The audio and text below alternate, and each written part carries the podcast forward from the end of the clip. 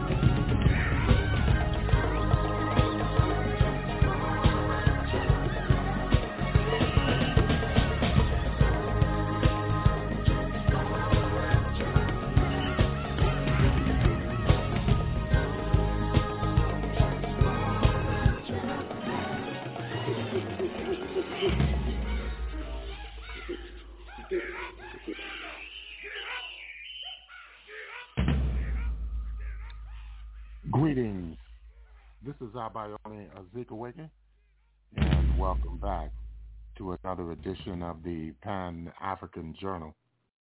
The Pan-African Journal is an audio news magazine. It's brought to you here on a weekly basis. I am your host, uh, Abayomi Azikiwe. Today is Saturday, January uh, the 21st, uh, 2023. We're broadcasting live from our studios in downtown Detroit. We'd like to thank all of our listeners for tuning in once again to yet another edition of our program. Later on in this program, uh, we're going to feature our regular Pan-African Newswire report. We'll have dispatches on the renewed anti-French demonstrations in the West African state of Burkina Faso, demanding the envoy from Paris leave the country. United States uh, Treasury Secretary Janet Yellen uh, has spoken on the rising international debt crisis during a visit to the West African state of Senegal. The Sierra Leone uh, President uh, Julius M. Bio uh, has signed a bill into law providing equal rights for women. And the Zimbabwe state media has discussed the potential impact of re-dollarization in the southern African state. In the second hour, we review an address uh, delivered by the African National Congress National Chairman Gwede Mantashe at the Free State Provincial Elector- Elective Conference for the ruling party of the of South Africa being held this weekend. Later, we examine the recent visit of the Chinese foreign minister to several African states. Uh, finally, we hear a briefing from the African Centers for Disease Control and Prevention based in Addis Ababa, Ethiopia. These and other features will be brought to you uh, during the course of our program. Stay tuned. Uh, we'll take a musical interlude uh, with the uh, music uh, from Senegal, the Orchestra Baobab. This uh, album is entitled The Paris Sessions from 1978.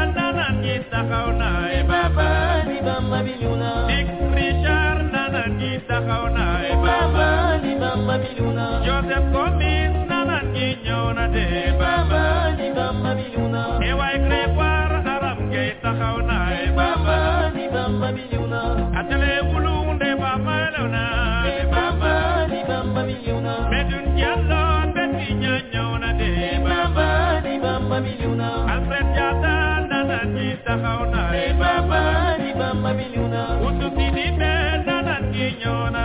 Ni mama ni mama miliona uyasidipenda na nitakaona e mama ni mama miliona ewe patisona na kinyona de mama ni mama miliona umepia anaponyano de mama ni mama miliona arasidipenda na kinyona de mama ni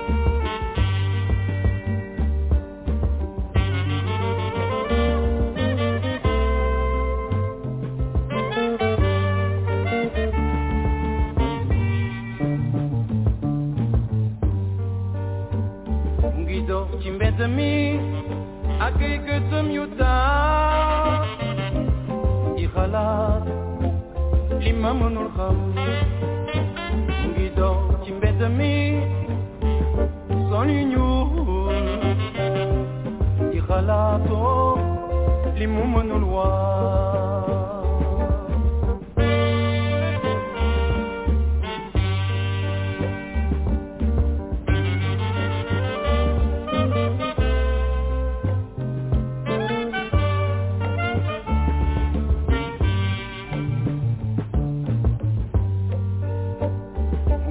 Qui m'est ami, son palazzo L'imam non ha Guido chimbetemi Accueil que te Ikhala L'imam non lo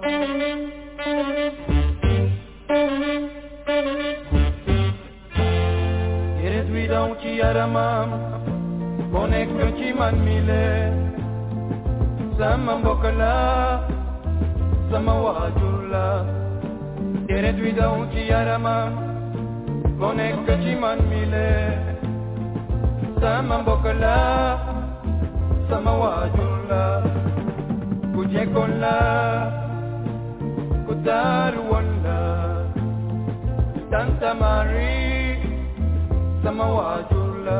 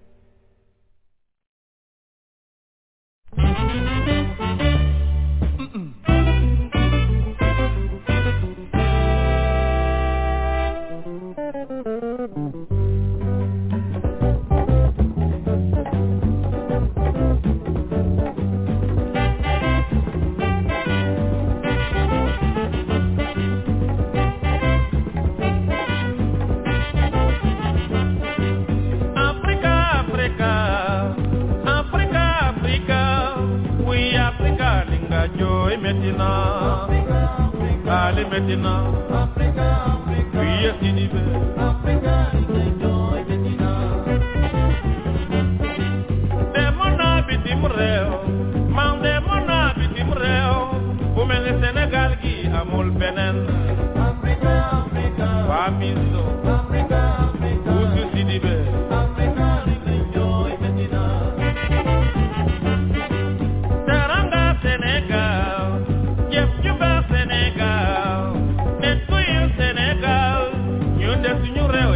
mainanyo mama sidibe ara sidibe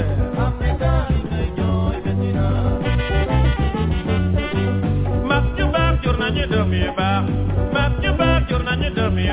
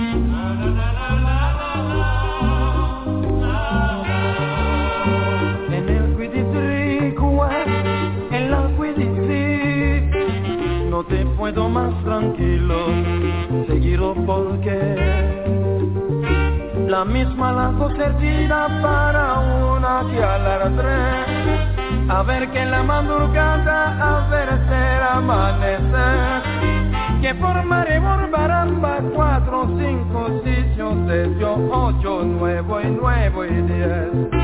A ver si las nubes se sabe gritando, se sabe el fuego, que el fuego que donde.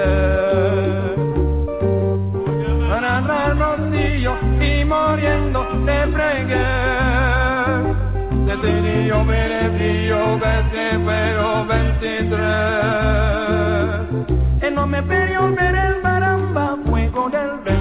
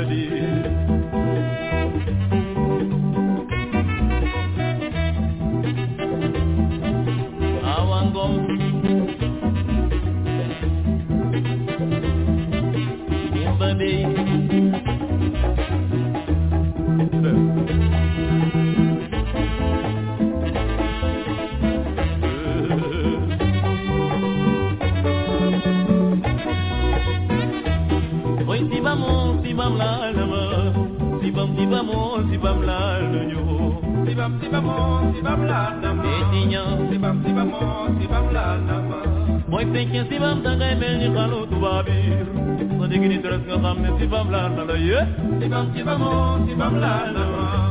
Sibam sibam mo, sibam la na ma. Oi sibam oh Sibam sibam, Sibam sibam sibam sibam oh oi sibam sibam sibam. Yere yere yere suma xol bo melon Sibam sibam, Bete bete bete bete bete bete sibam sibam. Yere yere yere suma xol bo melon Sibam sibam, Oi sibam oh sibam la la ba Sibam sibam oh sibam la la ba sibam sibam mo, sibam la na ma. Sibam sibam mo, sibam la na ma.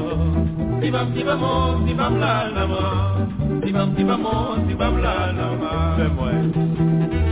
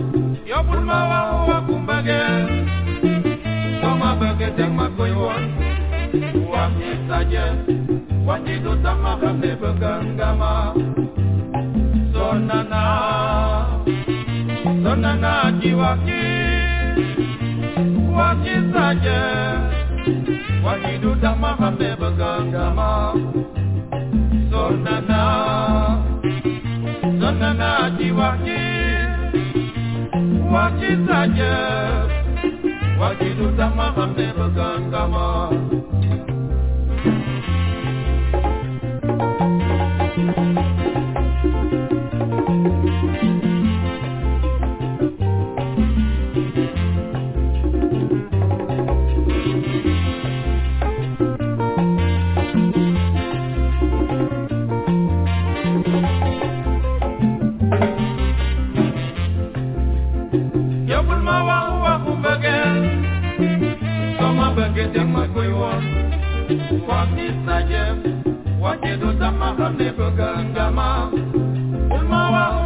tajel Soma bëgge dang ma koy wax Wax ci tajel Wax ci du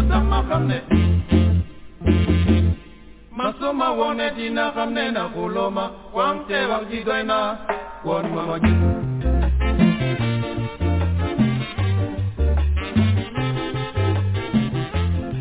Masuma wone dina xam ne na xuloma Wante wax ji doy na Won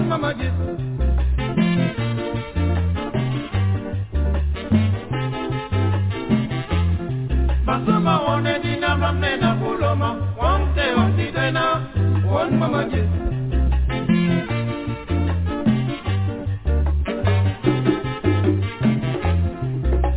Mbagete nyukoy wane Mbagete nyukoy jem Mbagete nyukoy wane Mbagete nyukoy jem Mbagete nyukoy wane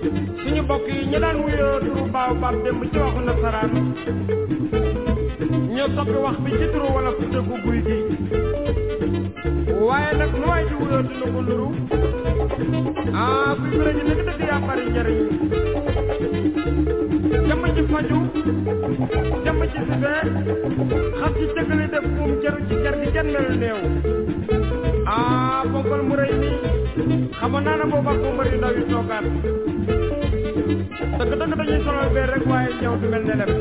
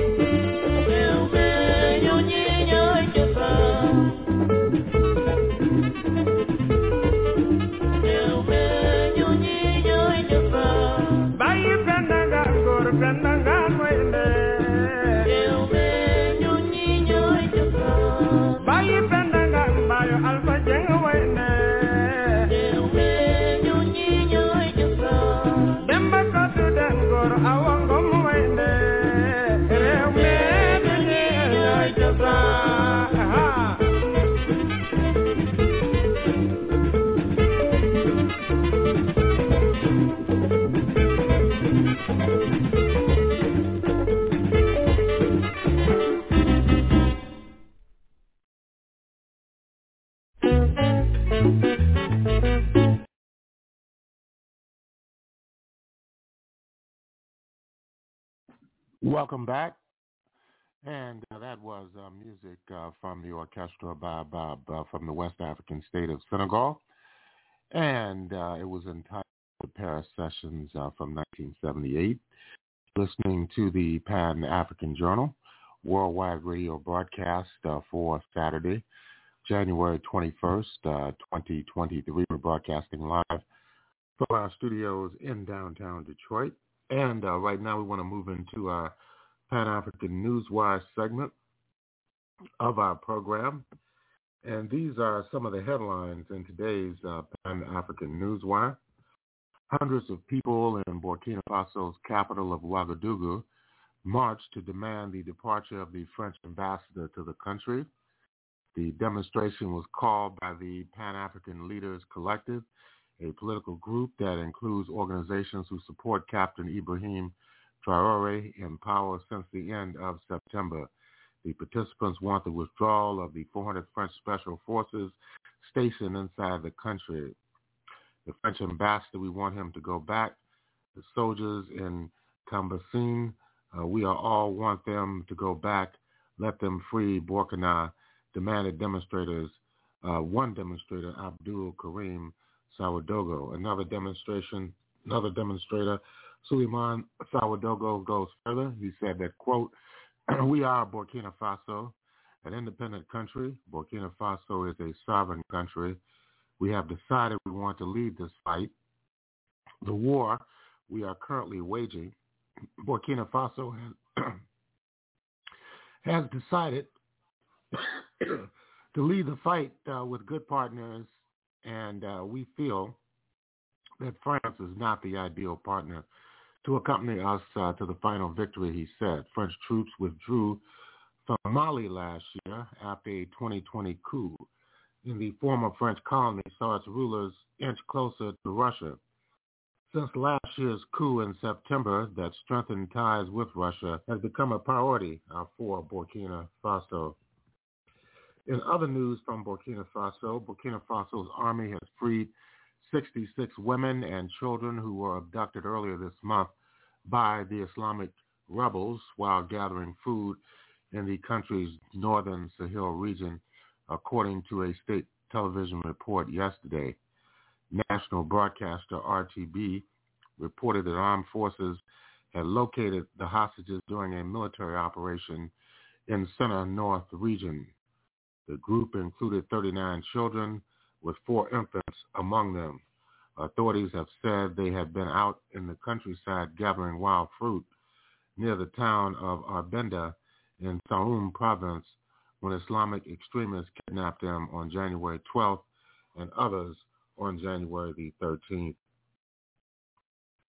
And uh, United States Treasury Secretary Janet Yellen uh, has uh, visited uh, the West African state of Senegal and uh, U.S. Secretary of Treasury uh, Janet Yellen said in an interview uh, earlier today that she expects Congress will ultimately vote to raise America's debt limit, but demands uh, by House Republicans for spending cuts in return for backing an increase are, quote, a very irresponsible thing to do, unquote, and risk creating, quote, a self-imposed calamity, unquote, for the global economy.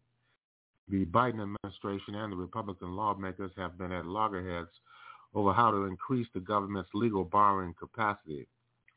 Just two days ago, the government bumped up its bumped up against the $31.381 trillion debt cap, forcing the U.S. Treasury Department to take, quote, extraordinary, unquote, accounting steps to keep the government running.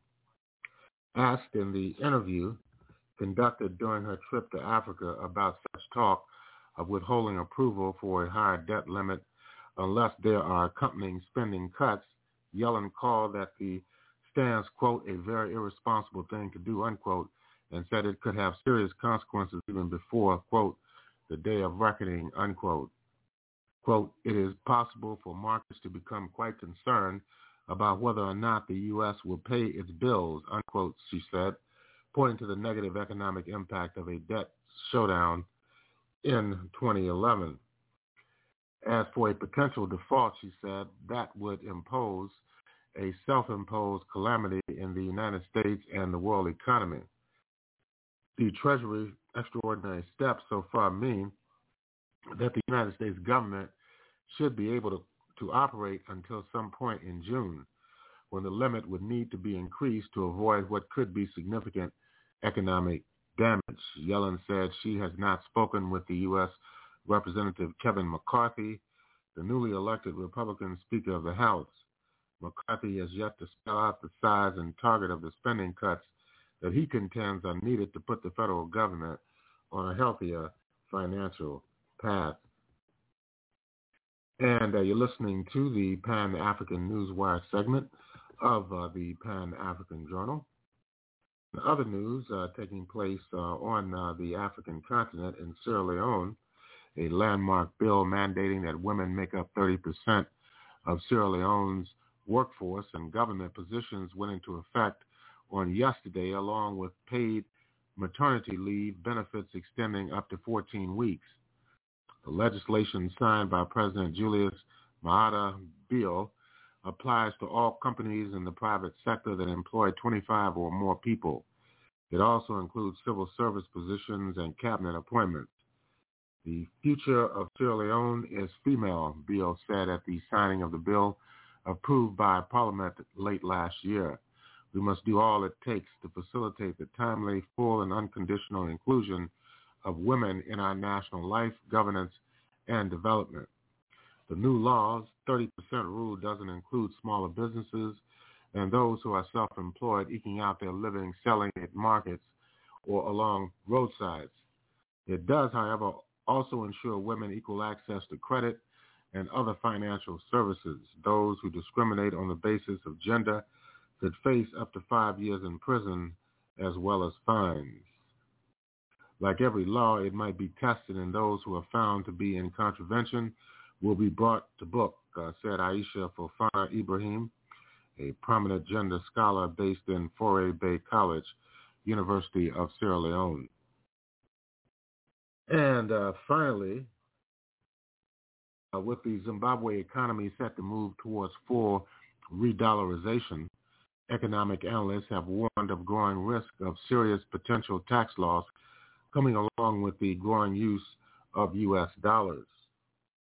The trend in the re-dollarization have deepened the, with the domestic sales in the U.S. dollar is now close to 80% according to economic professor Gift Mugano. With the bulk of the transactions reportedly being in cash, they are seen as favoring tax evasion. Last year, the government enacted legislation to entrench the multicultural currency system, which makes uh, makes both the United States and the Zimbabwe dollars legal tender for all local transactions for the duration of the National Development Strategy 1, the country's medium-term economic blueprint, which runs until 2025. Before the enactment of the law, the government had already legalized the use of foreign currency for local transactions in March of 2020 at the height of the COVID-19 pandemic. There was phenomenal growth in the, in the use of U.S. dollars, including loans to corporates and individuals, payments of utility bills, and local authorities and salaries payments. The U.S. dollar-based retail transaction also increased after the narrowing of the gap between the black and official exchange rates since August last year when the government put in place several measures to stabilize the local currency and to tame inflation.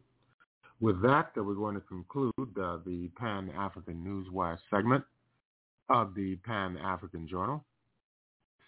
In concluding this segment of our program, we want to remind our listeners that the Pan-African Newswire is an international electronic press service. It is designed to foster intelligent discussions on the affairs of African people throughout the continent and the world. This press agency was founded in January of 1998. Since then, it has published tens of thousands of articles and dispatches in numerous newspapers, uh, magazines, journals, research reports, and on blogs and websites throughout the world. The Pan-African Newswire represents the only daily international news source on Pan-African and global affairs. If you'd like to log on to uh, the Pan-African Newswire, so you can stay abreast of some of the most pressing and burning issues of the day. All you need to do is go to our website uh, at uh, panafricannews.blogspot.com. That's panafricannews.blogspot.com. And if you'd like to have access to today's Pan-African Journal, a worldwide uh, radio broadcast, all you have to do is go uh, to the Pan-African Radio Network, and uh, that's at blogtalkradio.com forward slash Pan-African Journal. That's blogtalkradio.com forward slash Pan-African Journal.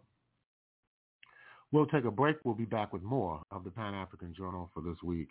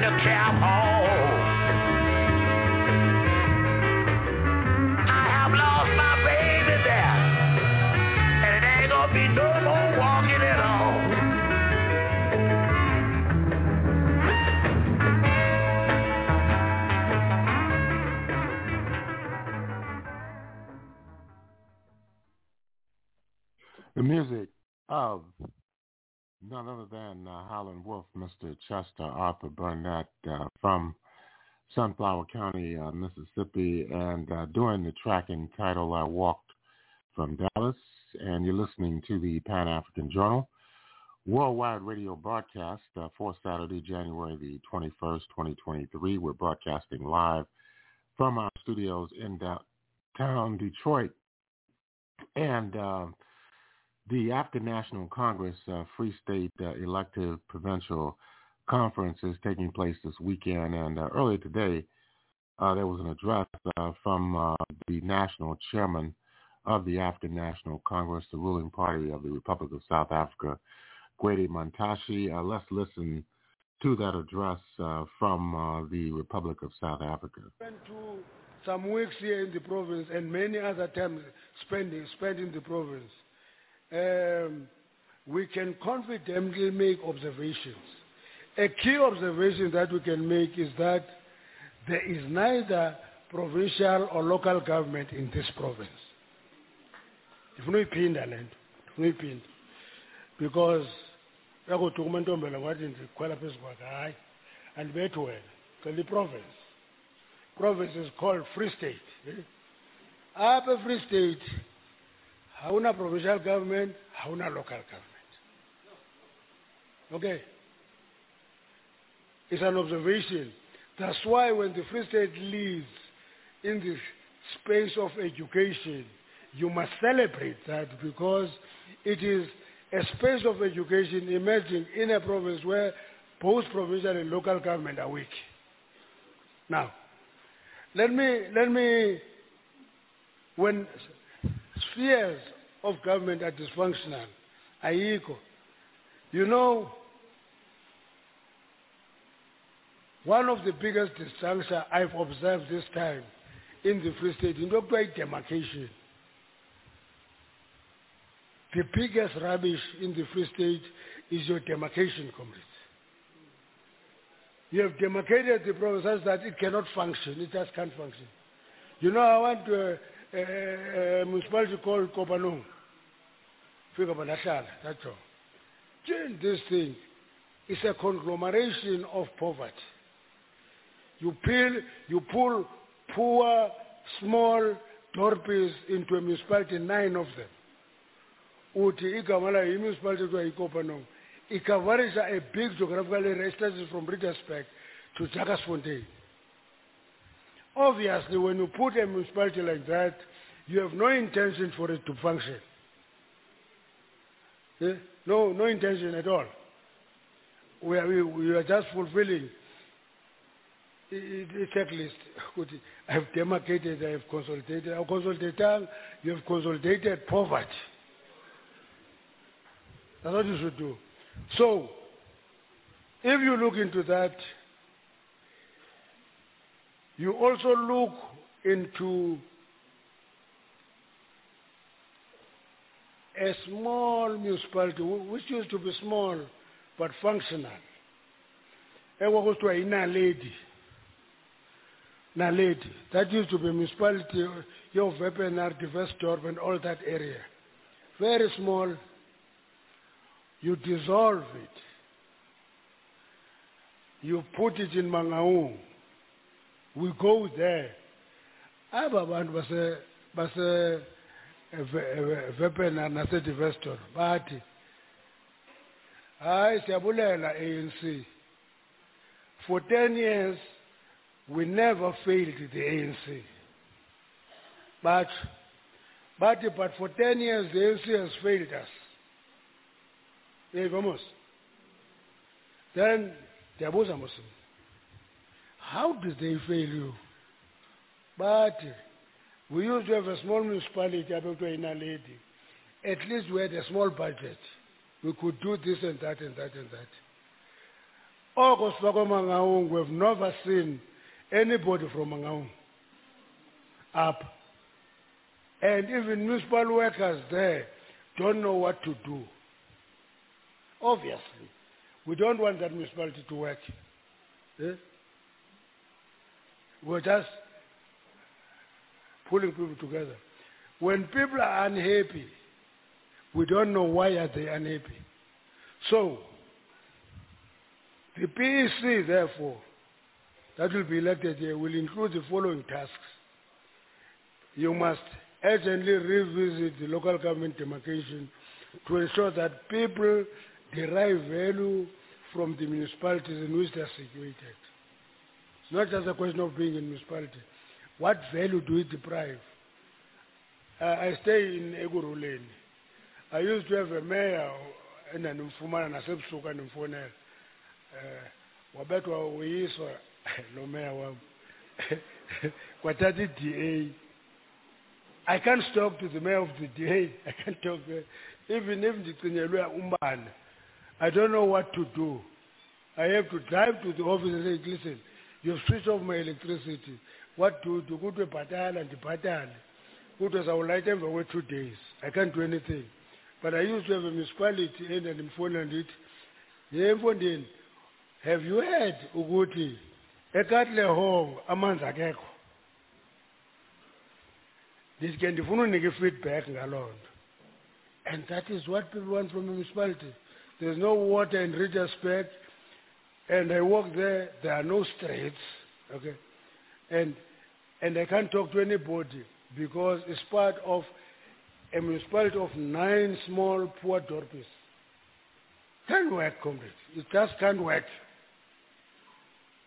We must revisit that. Number two, comrade, we must address the issue that in the Free State there's not a single municipality with a clean audit.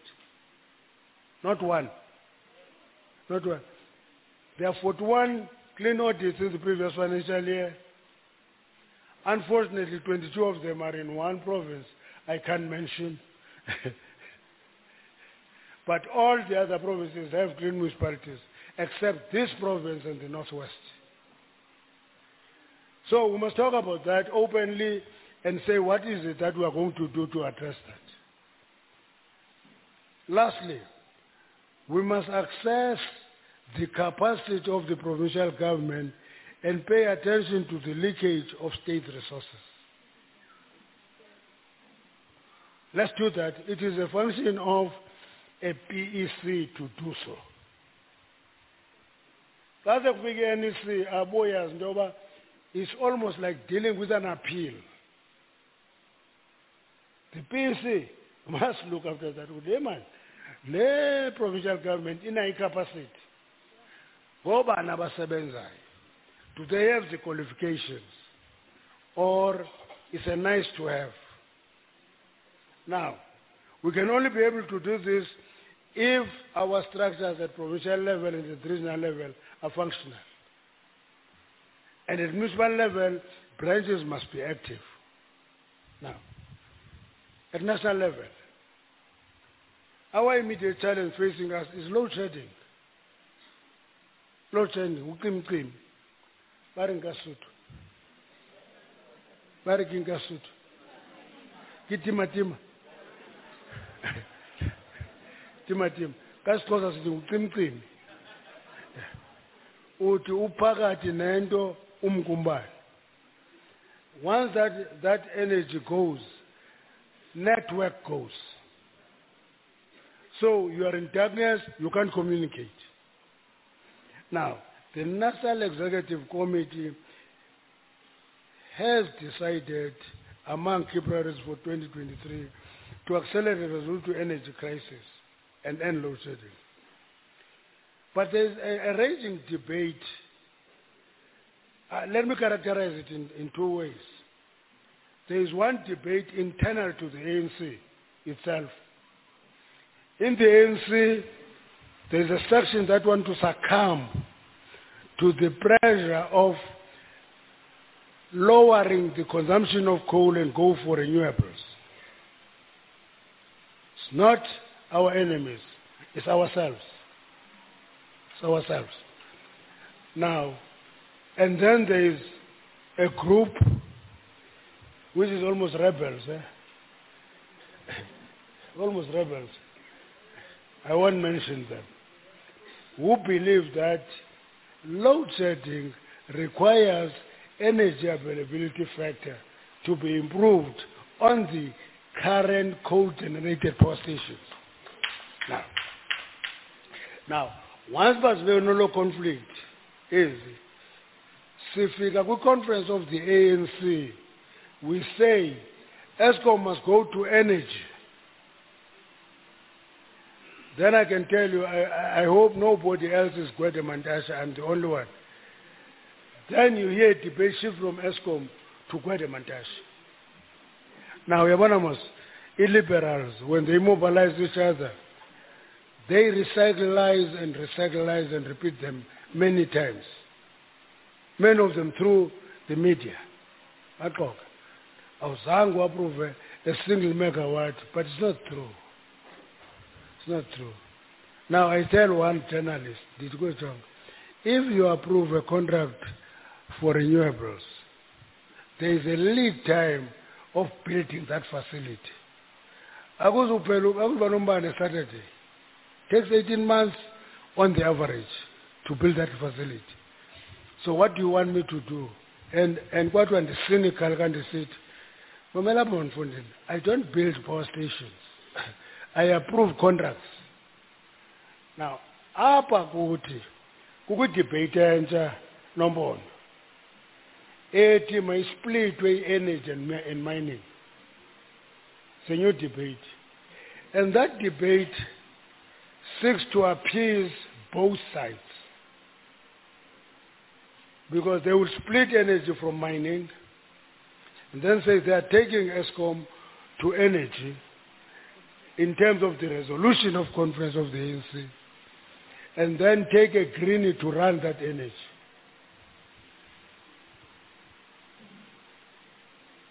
That's what they were going to do. Take a person who favors greenies, run and ayizuphela i i-load shedding. Now, let me explain this thing, the load shedding. In load shedding, we can be nice about it.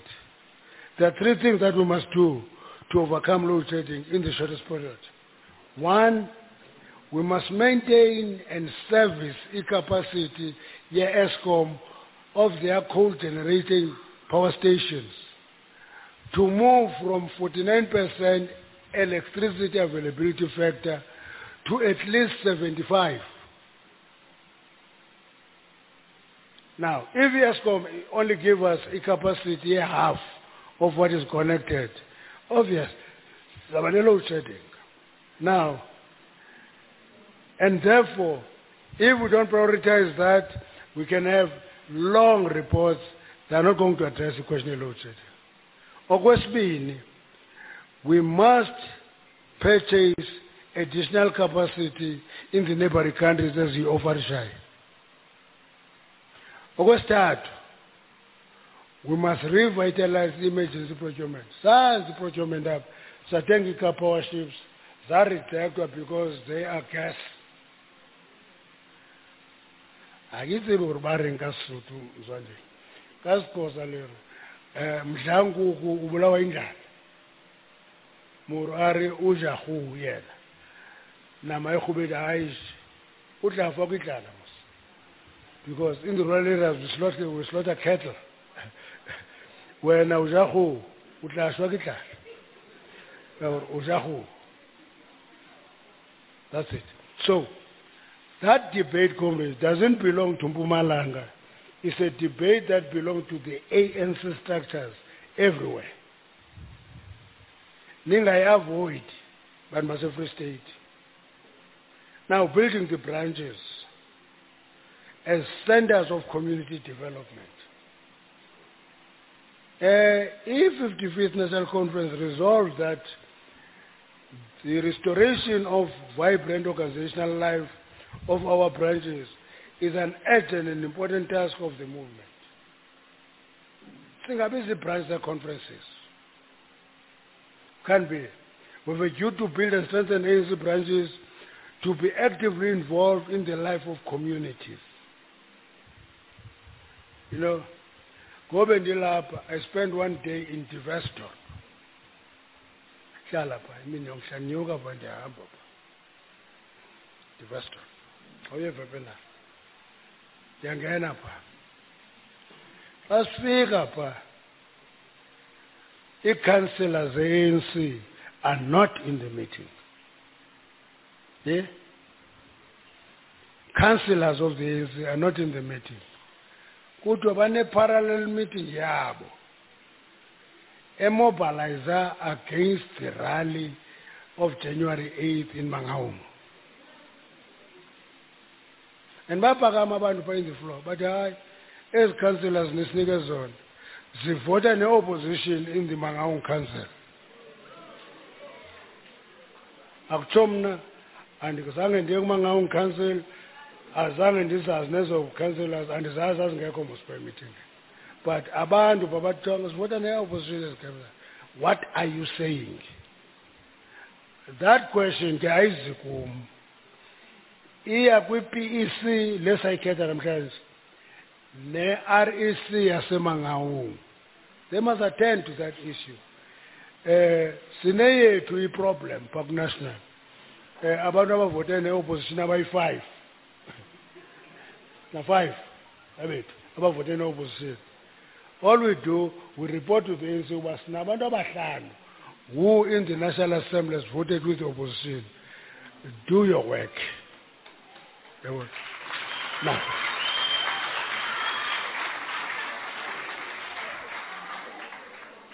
So we must talk to our people. Our people must not be found wondering where are the councillors of the ANC. Number two, comrade, there are no roads in our townships. Now I don't know, no problem here province or the problem here uh, in Yakamaspan. Istrato township aziko. And can drive around here.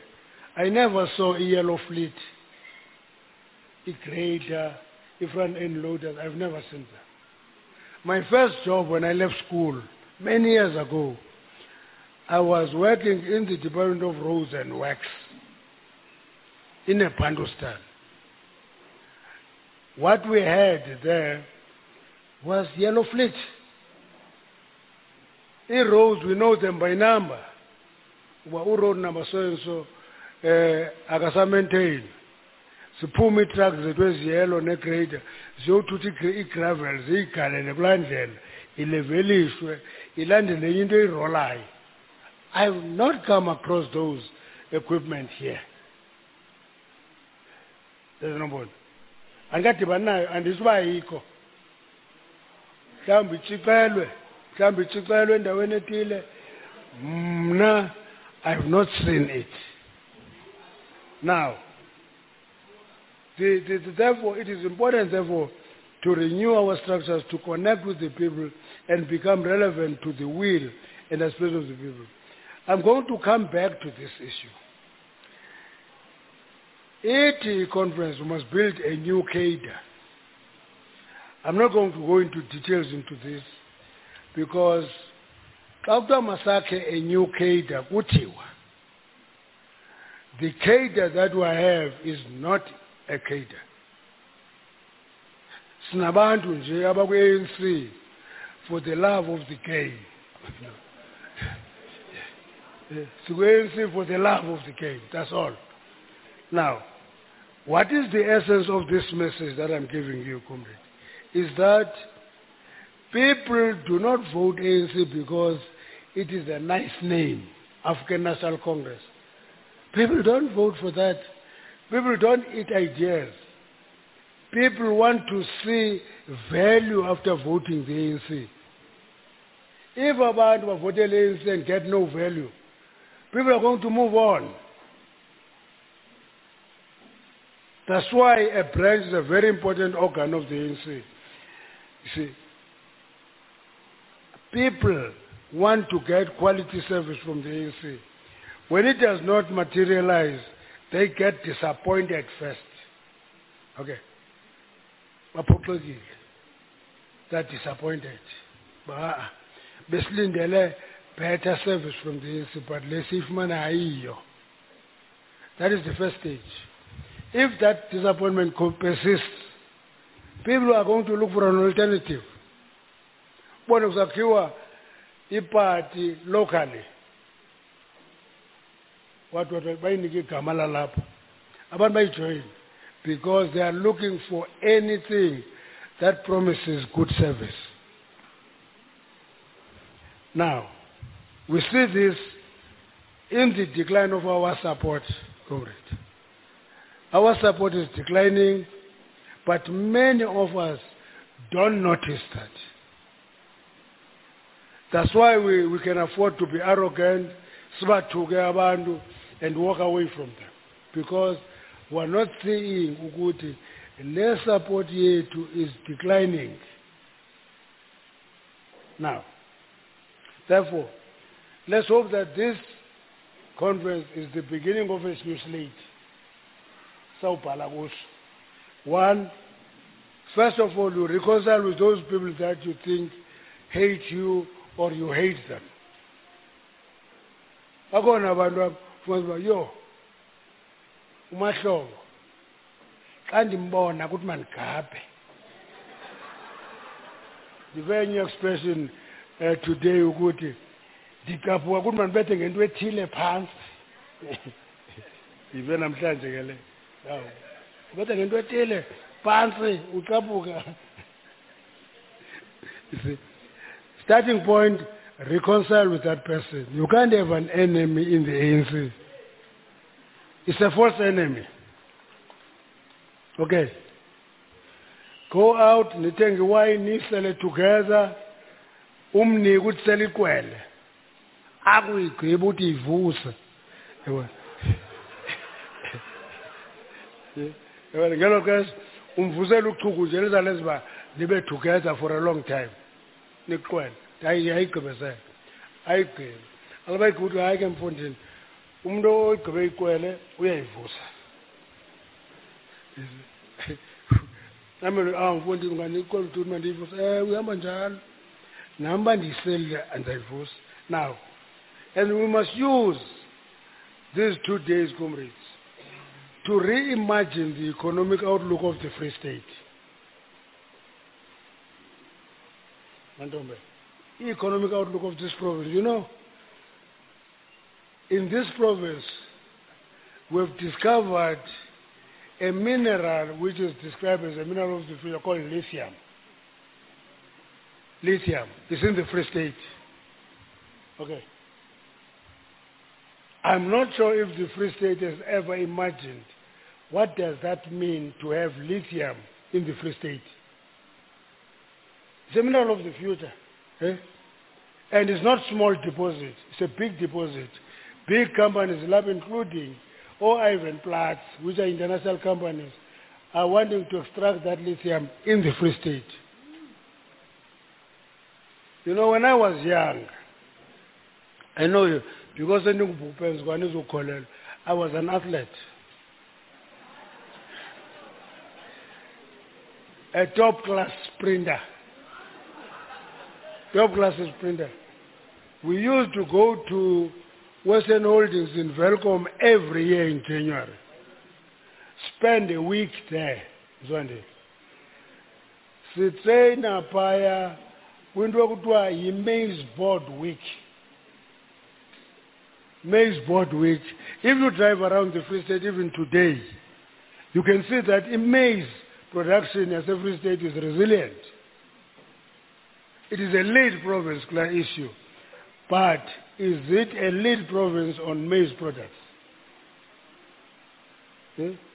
or nifane eastern cape la province in number one the population of cattle goats sheep pigs but in meat production it's number five Eh? Pie eastern cape cattle goats sheep pigs the province is having the biggest population of all of them but in meat production it is number five this resilient maize production as a state, what does it mean for the province? I'm just looking at you. For example, the decline of gold and diamond mining in the free state. Is it left to chance? Is there any systematic management of it? Is it making the proper contribution to the province or siyekile? This conference therefore must start from a new slate and do a number of things and we must go out and engage our people. When we commit to do and fulfill this task, comrade, we can then uh, uh, ask our commissars. Sikhona commissars apha ezindala.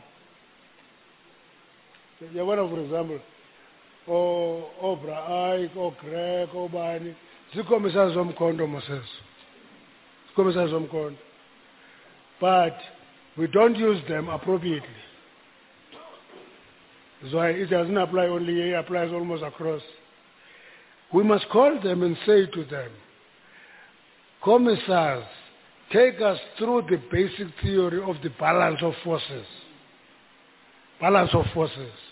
The balance of forces, comrade, they must make understand that it is never static, it is in a state of becoming all the time.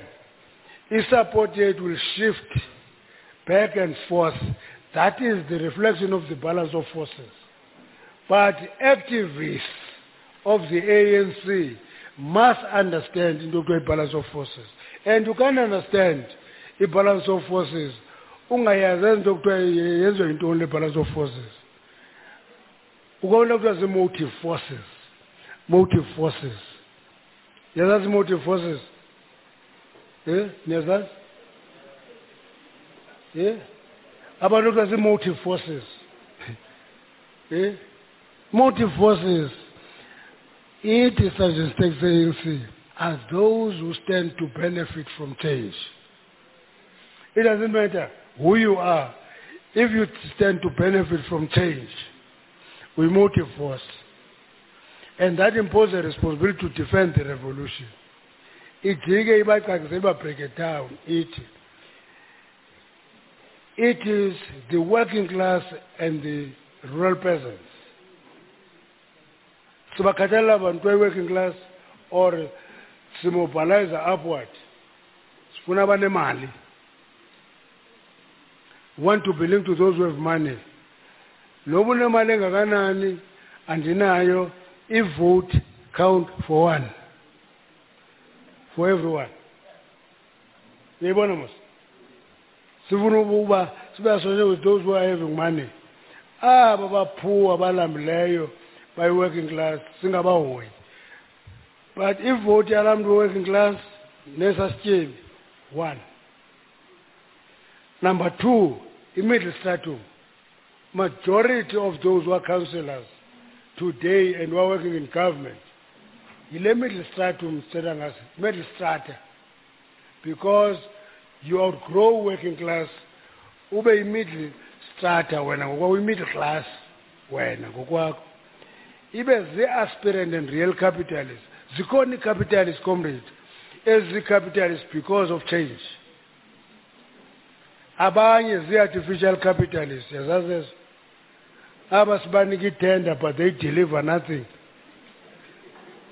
Sibanika itender? Abadelive into. But siyababhatala qho sibanika le tender sibabhatale all the time. Abo bantu abo zii-motive forces because uba bengekho change ye-revolution bebengazuyiva laa tender bengayisevisi andithi uba kufuneka yenziwe loo nto. That is uh, what is called corruption. But ikhona. Bantu abantu abangoo-business people abetya tenders but they deliver nothing. So it is blacks in general and africans in particular. Lastly comrade ezaa commissars funeka ziqale because esazilibala you know upha emrogoro kwakudevelopha into kuthiwa zii-four pillars of the revolution. Very few of us in the room here know them. Just basic four pillars of the revolution. Asizazi. Then because asizazi uzimane ukuyi-abuse udibane nocomrade wakho. Omke akuqokobhisi sakukhulula yawe so umkhonto wesizwe thina sakukhulula now because four pillars ugwaje uyotshona ehlathini woyike uba nabo bantu basikhululayo awuyazi into yoba abantu basikhulula because kwakwi-mass mobilization. Bengena phakathi kwalaa mass mobilization laa mass mobilization yenza ihlathi. Yabona? Kukho abantu abadala babekwi-underground besinika i-guidance kwiinto ezininzi. International solidarity. Awuzazi eziphila waqokobhiswa lula nje everywhere so i wish comrade le conference ihambe kakuhle i wish it isucceed i wish you, dis- you debate. I wish you discuss. I wish you will resolve. But elect a leadership comrade. Uba ngaba ugwede is in your faction. Xa umassessor is not going to bring any value to the lead team. Don't vote for him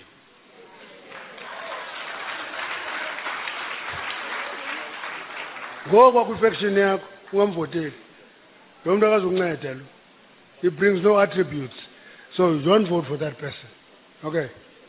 If ucomrade yamazi uzawuadd value ukwenye ifection vote for that comrade. Now now ningayenzi comrade le nto. You know pha ngodisemba ndifakelwe enye itim pha kuthiwa ngamabhubesi.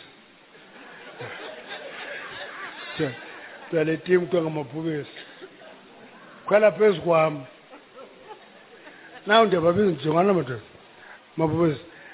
Don't cross the path of a tiger.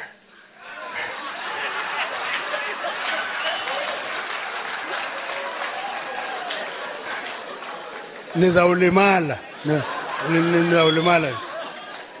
Now now namhlanje ndicela udukana apha nonompondo nomantombela. Ndithi ngodisemba nanifresh pha namhlanje kathi ninethile niyoyika ngoku. Niyoyika ngoku. Ngodisemba nanifresh nihambela phezulu. Isithi abanethileyo. Sifresh namhlanje.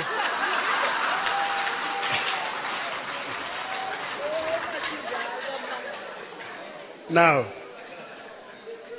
you are not electing a faction comrade okay? You must elect a leadership of the free state. And not drive a program of revitalizing the free state. Please. Discuss that. Kakubreykwa dibane ii-branches caucus nezinye nee-regions zibhuke zithi hayi khona madoda masimiyeke ubani akho nto zasiphathela yona lo mfo nje ulengisa izandla komsila enkomo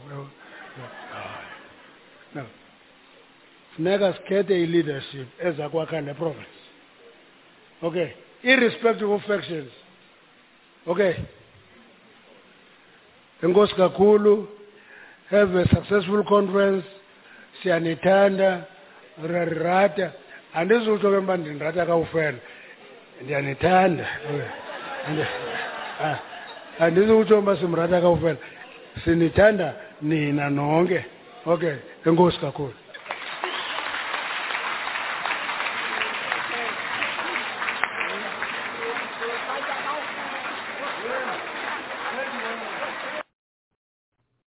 That was uh, African National Congress National Chairman uh, Gwede Mantashe speaking at uh, the Free State uh, Provincial Elective Conference uh, being held uh, this weekend in the Republic of South Africa. We'll take a break. We'll be back with our next segment.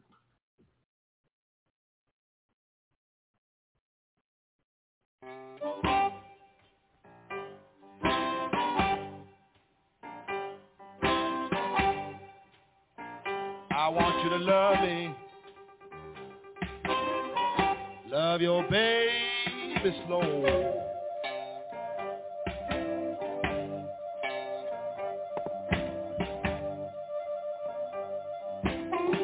want you to love me. Love your baby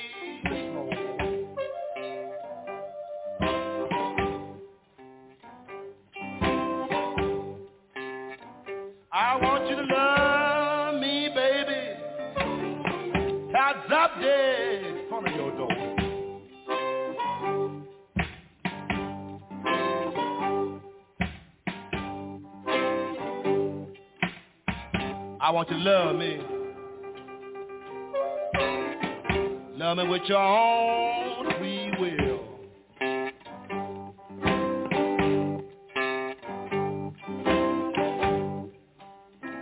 I want you to love me. Love me with your own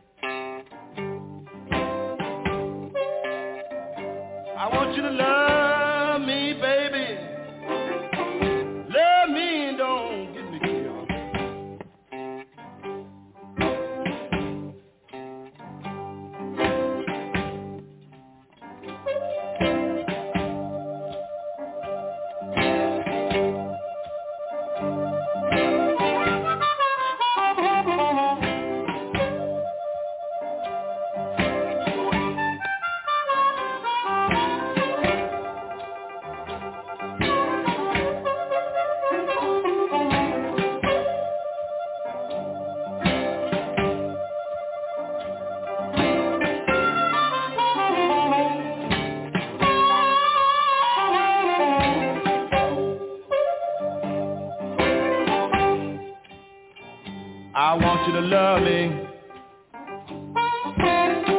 To the house that owns bed.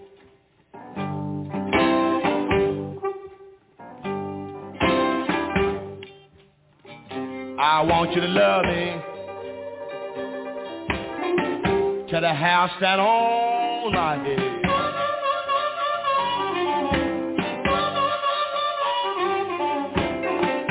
I want you to love me, baby.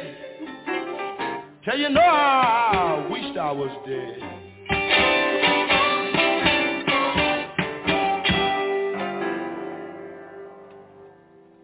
Muddy Waters and uh, Mad Love. You're listening to the Pan African Journal worldwide uh, radio broadcast. And uh, right now we want to move into our Talk Africa segment, uh, looking at the recent visit uh, by the Foreign Minister of the People's Republic of China to several countries on the African continent. Let's listen in.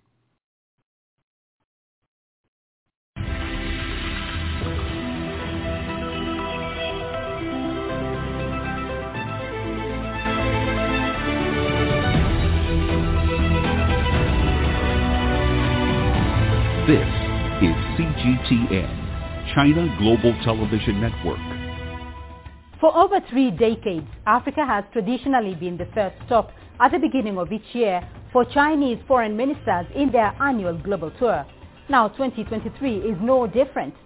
China's new Foreign Minister Qin Gang arrived in Africa this week on a tour that takes him to five countries, Ethiopia, Gabon, Angola, Benin and Egypt.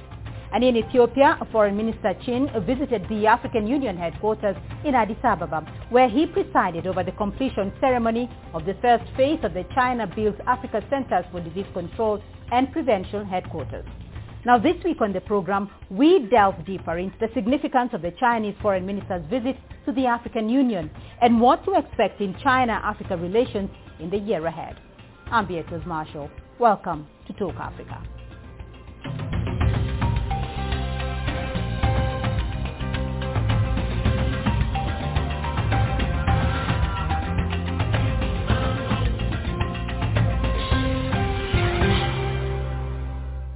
China has had long-standing diplomatic and economic ties with Africa. Now, among other things discussed during his visit, Mr. Qin Gang spoke about the need for solidarity and cooperation in Africa. Let's listen in. Africa is a rising continent, a land of hope. It is full of vigor and dynamism.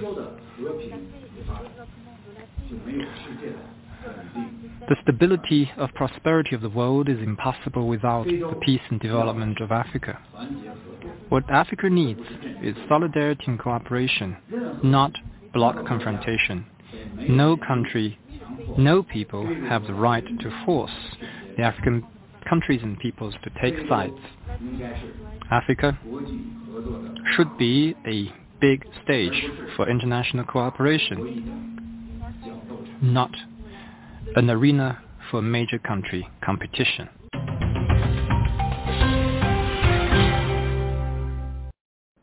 Well, joining me now to take a closer look at the significance of Chinese Foreign Minister's 2023 visit to Africa from Beijing, Professor John Gong, Professor of Economics at the University of International Business and Economics in Beijing. From Johannesburg, Professor David Monyae, Director and Professor at the University of Johannesburg Center for Africa-China Studies.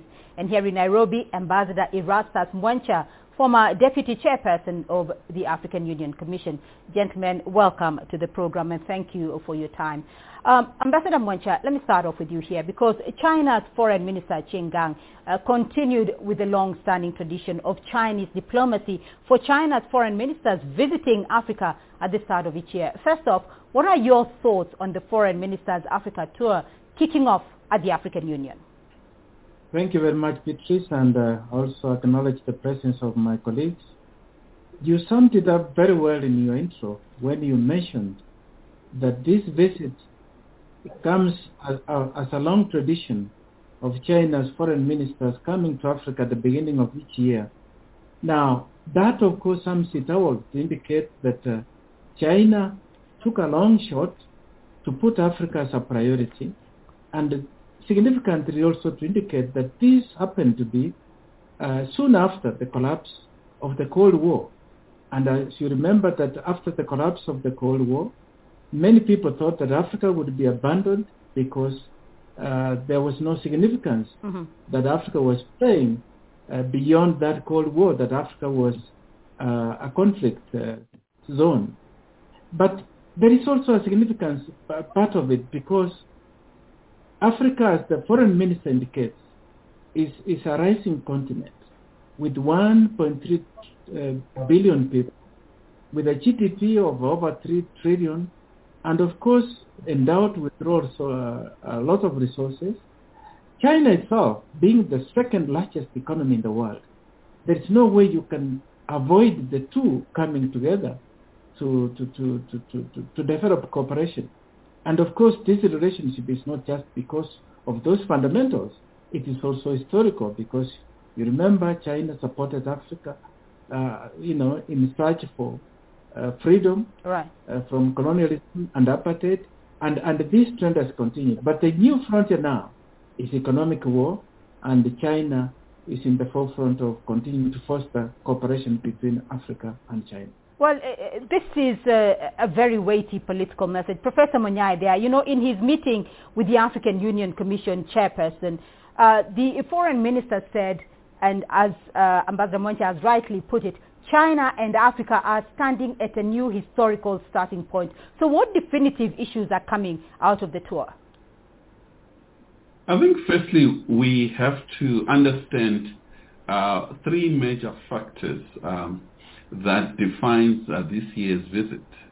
Uh, one has to do with the pandemic COVID-19 and the just recent reopening uh, of China. Uh, the second uh, has to do with impending geopolitics, so-called new Cold War. Um, and within that, I think uh, we see global economy not doing well. Uh, there are a number of issues uh, where um, Africa increasingly is becoming um, a center of attention, not just from China, United States, and other strategic partners. We also see this visit um, uh, comes at a time when the United States uh, uh, Secretary of State Blinken visited the continent uh, with the high chances that, that uh, President Biden will visit the continent this year, uh, as he promised during the summit. Similarly, uh, the BRICS summit that is going to take place in June in South Africa, chances are also equally high that uh, President um, Xi Jinping will also visit the African continent. So all these factors read together gives us uh, quite an interesting time for the continent where um, strategic big powers have major interests, uh, especially uh, Africa, China, where the interest is increasing right. in terms of trade volumes and people-to-people uh, relations. Right, Professor Gong, a lot to consider there from the foreign minister's visit. Let me get your reaction uh, to that Africa tour, particularly coming at a time when China has opened up post-pandemic. Thanks for having me. I'd like to start with uh, highlighting the fact that um, Minister, Foreign Minister Qin Gang has just took office just a few days ago, actually. Um, and it's, it's very significant to me that his first trip outside of China after taking that position is Africa. In addition to the fact that and we have a tradition here that the foreign minister from China usually you know, goes to Africa at the beginning of the year. And I think that's a very significant event. It highlights the importance of the whole African continent in China's foreign policy. Um, and, as we all know, it China is a major player in Africa. If you go to Africa everywhere, you know, you see uh, you know, bridges, roads, stadiums, uh, hospitals, uh, you know, built with the, the systems or, or, or, with some kind of financing from China. And, and we all know that uh, we came from the same history, the history of anti-colonialism, anti, you know, Western regionally. So, you know, we have a lot of things in common. So, um, so I think um, you, you know the the importance of this relationship you know, cannot be emphasized. Uh, and, and, but again, but, but I totally agree that we are into a new era right now uh, against the backdrop of this you know broader competition between the United States and and and, and, and China, uh, which is actually unilaterally initiated by Washington. Right. Nevertheless, it's something we have to accept and we have to answer to. Against that backdrop, uh, China's uh, engagement in Africa um, is actually not towards sort of targeting uh, the United States. You know, our engagement in Africa started long before President Trump, ex-President Trump, and, and, right. and Biden started those policies. So, so I think you know it's a um, it's it's it's fundamentally based on benefits for both sides. is fundamentally based on the, the gains and from trade and gains from investment, from cooperation. So uh, it works very well in Africa. You're talking about uh, the current relationship being based on economic development. You know, trade and investment has been a key focus for China-Africa relations. Now, with the West still predicting an economic decline in 2023, what do we expect from China? Um, well, uh, honestly, uh, China's economy hasn't been doing so well this year due to the previous year, 2020, uh, due to the pandemic, understandably. Um, but you know, with the adjustment of the COVID policy, the country is opening up. Um, we, I think, after initial ramp up of you know very rapid infections, you know, we're starting to see things are coming down. Uh, in major cities like in Beijing, Shanghai, things are coming back to normal. Streets are getting crowded, malls are getting crowded. Restaurants are getting crowded. Uh, so, I think uh, this year gives a you know promise of hope in my view. Um, I think we're still going to get into a, a, bit of a difficult time in the first few weeks of the new year. But after that, I think we should be in much, much better shape. And, and um, you know, the economic development in China, you know, having a better shape in China also benefits Africa as well. And we import a lot of things from Africa. Um, and, uh, you know, I hope um, these activities, uh, especially investment activities associated with the Belt and Road Initiative, infrastructure build-outs in African countries, uh, will be uh, not just resumed but also strengthened. And I think China has no intention of uh, backing out from this route. Uh, we're going to continue as we want to, uh, and we're going to continue to uh, develop closer relationships between the two sides.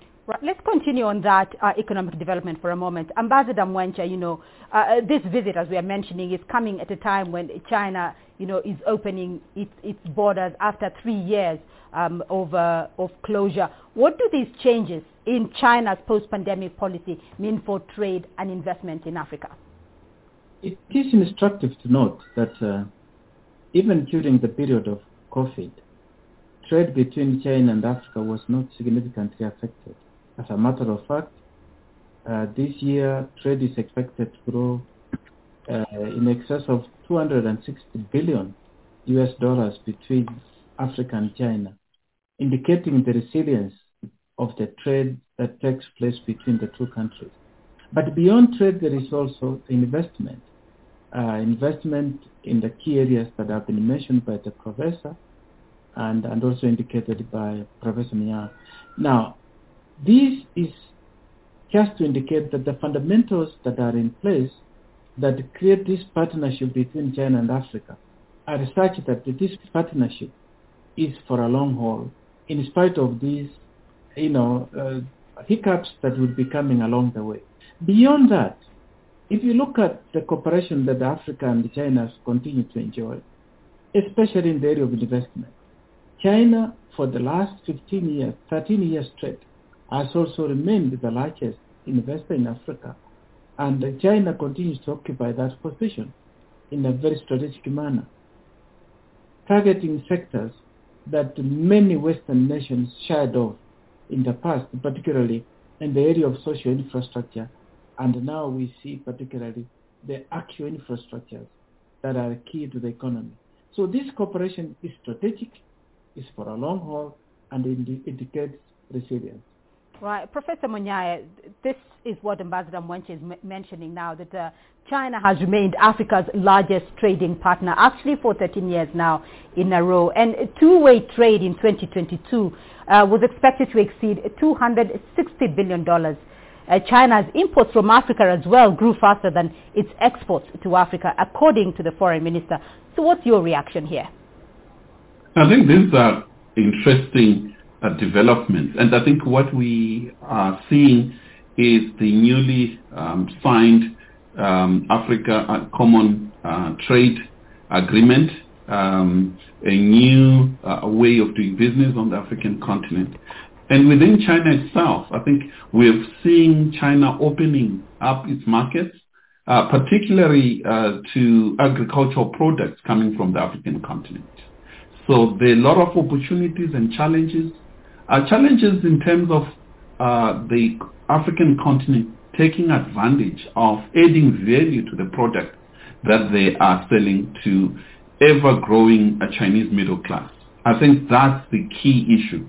Africa is going to compete with other developing countries in Asia, Latin America, and, and other parts of the world. And therefore, I think it is important for the African continent to avoid selling just raw material uh, ensure that we add value, uh, create jobs on the African continent, and ensure that the trade um, is uh, somehow fairly uh, equal trade in terms of uh, these volumes, which is quite promising. And according to the China-Africa Forum, there is no doubt that they are going to meet the target of going beyond the 300 billion. And I think we're going to see much more new issues coming in um, particularly on issues of space, uh, e-commerce, technology in general, and Africa should and must really um, ensure that it increases the regulatory framework within uh, and between African countries and ensure that there's more knowledge uh, in terms of dealing with uh, high-tech uh, economy, uh, opening up the uh, blue economy, for instance. So it's quite interesting that China uh, is continuing to engage the African continent, and uh, this we encourage other countries uh, to engage in a similar way. All right, gentlemen, we'll continue with this discussion in just a moment. But first, we're going to take a short break. And when we come back, we'll look closer at how the Chinese foreign minister's visit may strengthen China-Africa policy this year. Mama,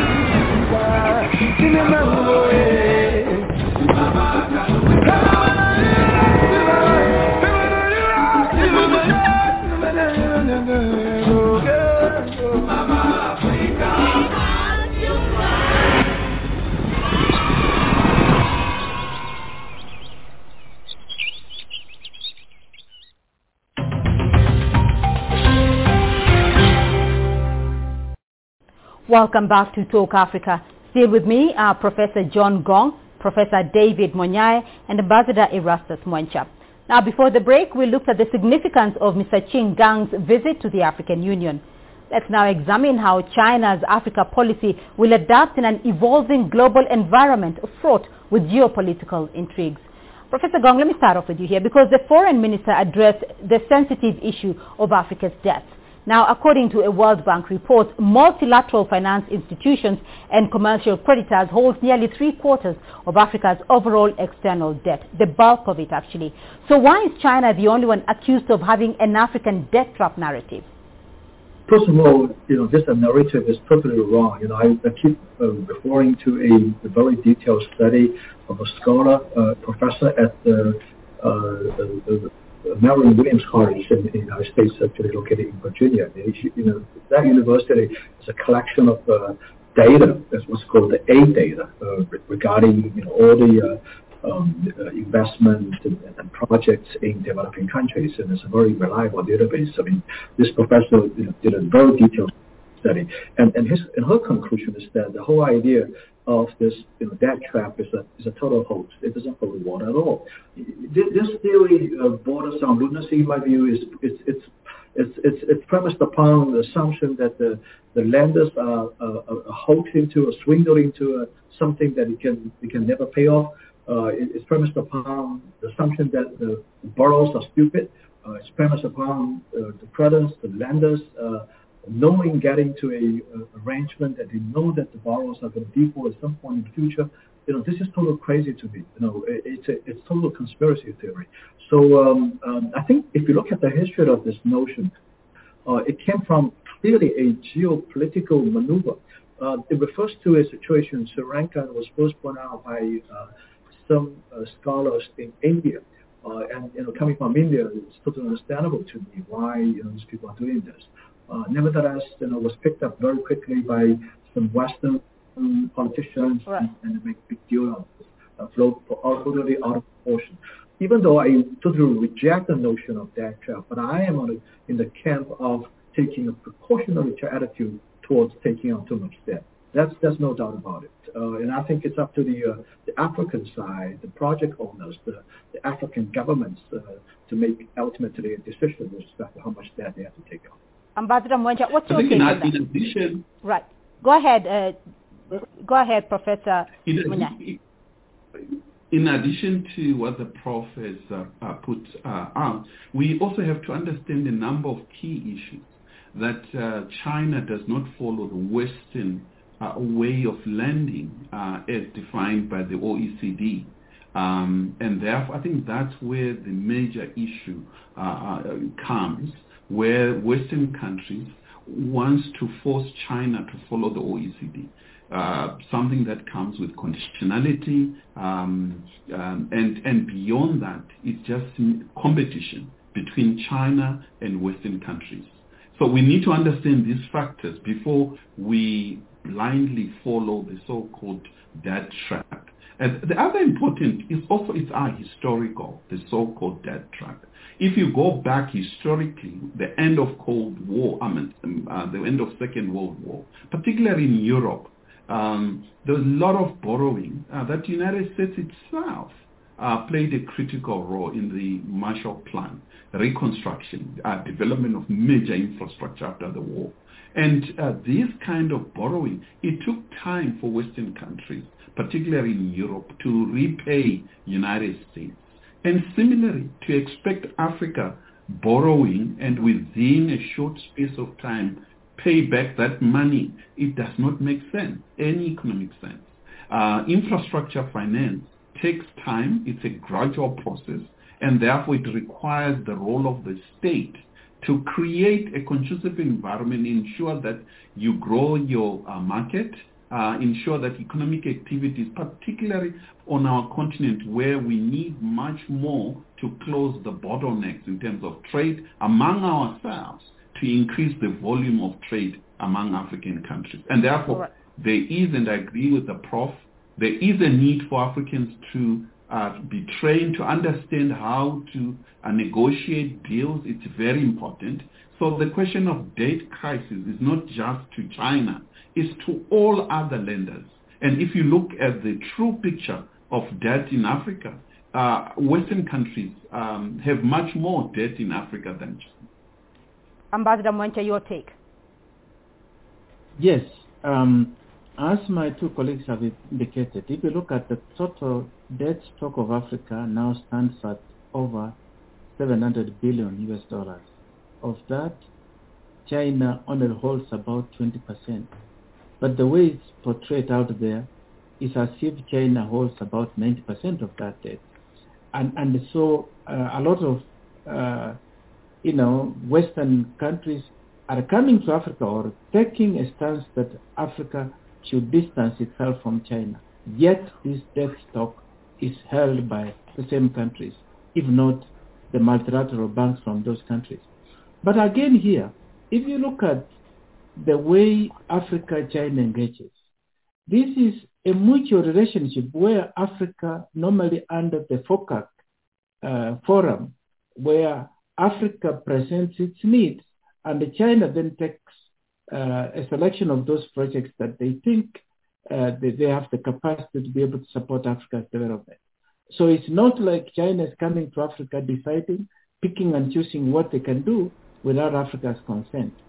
Right. Africa may be holding foreign debt, but a lot of Western countries are also having domestic debt. I mean, if you look at the inflation we are facing now globally, it is because of the stimulus package, which are, of course is a domestic debt that a lot of these countries have uh, gone into, whether it's Europe or United States.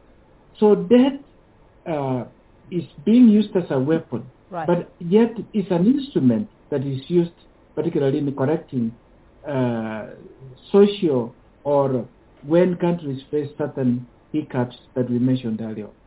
Uh, Professor Gong, pick up on that uh, for us for a moment. Um, how do you see, though, the geopolitics playing out, um, even as Western powers now look to re- rebuild their relationships with Africa? What do you foresee?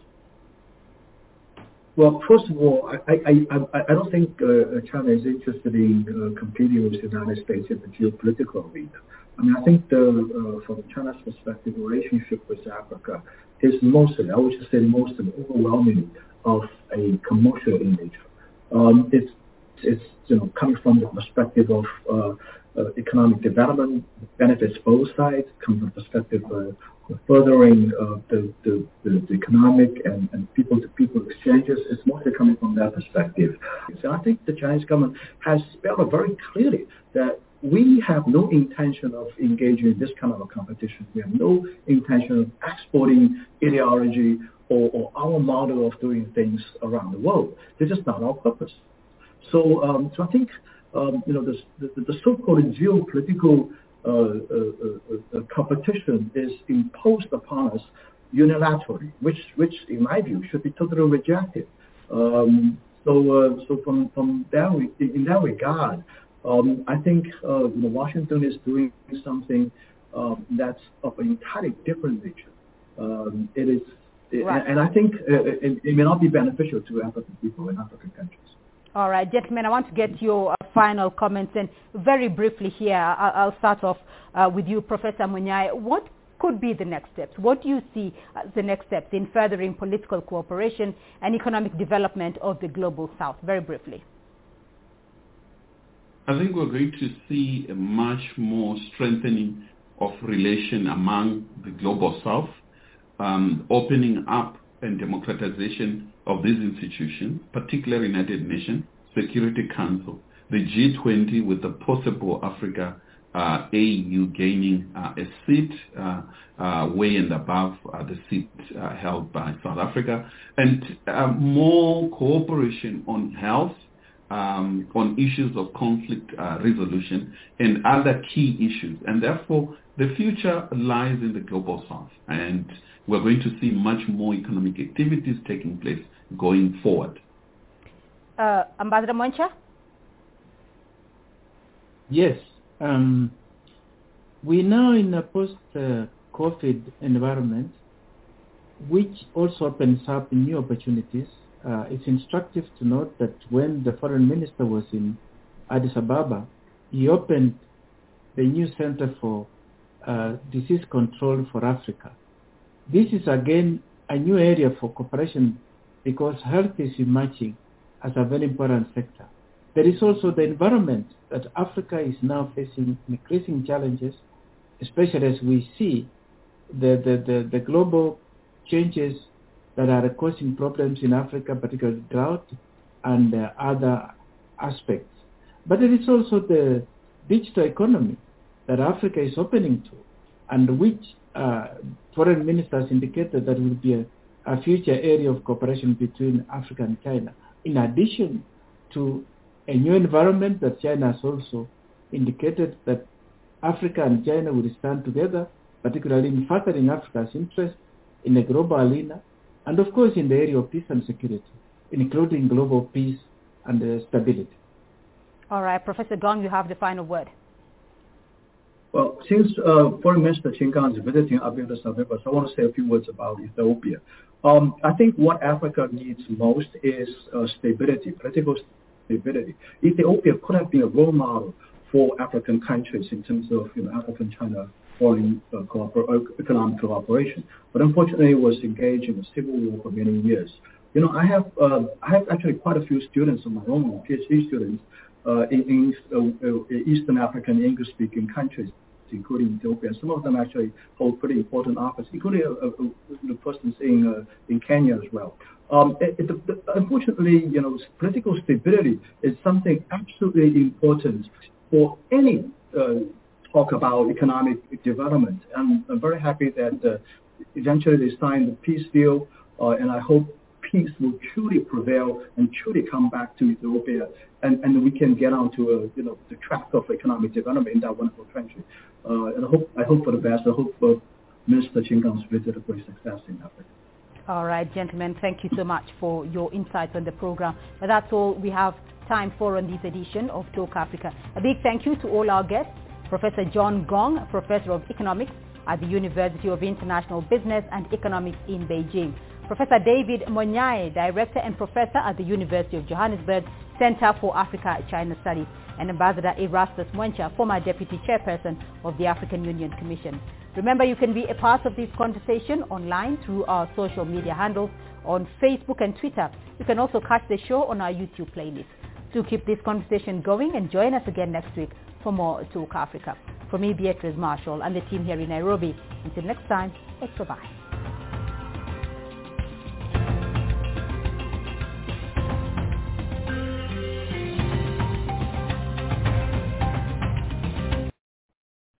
Welcome back. And uh, that was uh, Talk Africa, uh, a discussion uh, surrounding the visit of Chinese Foreign Minister uh, to several African countries uh, just a few days ago. And you're listening to the Pan-African Journal worldwide radio broadcast for Saturday,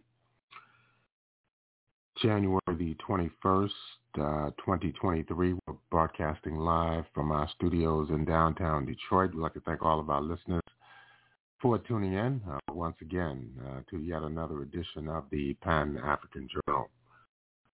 We'll take a break. We'll be back with our concluding segment uh, for uh, this program.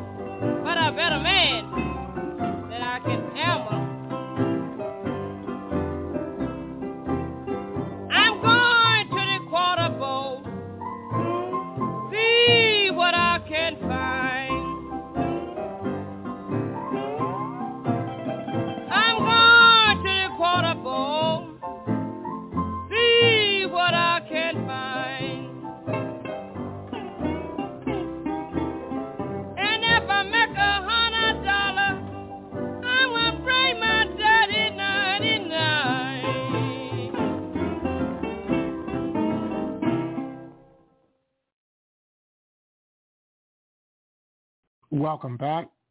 And uh, that was uh, Hustlin' Women Blues uh, by Memphis Minnie. And you're listening to the Pan-African Journal worldwide uh, radio broadcast. And, of course, we have been bringing uh, you uh, the various news information from around the continent. And, of course, we will continue to do this throughout the entire year of 2023.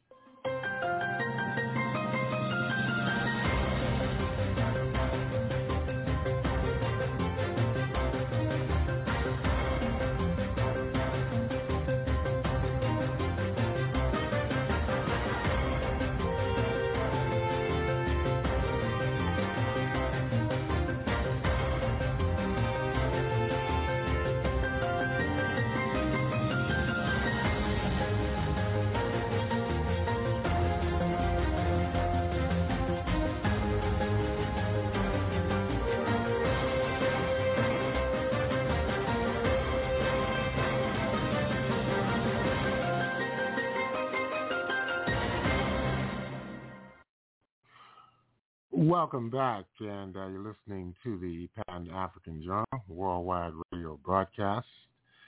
And if you'd like to have access to uh, today's program uh, for Saturday, January 21st, uh, 2023, all you have to do is go to our website at the Pan-African Radio Network. Uh, that's at blogtalkradio.com uh, forward slash Pan-African Journal. That's blogtalkradio dot com uh, forward slash Pan African Journal.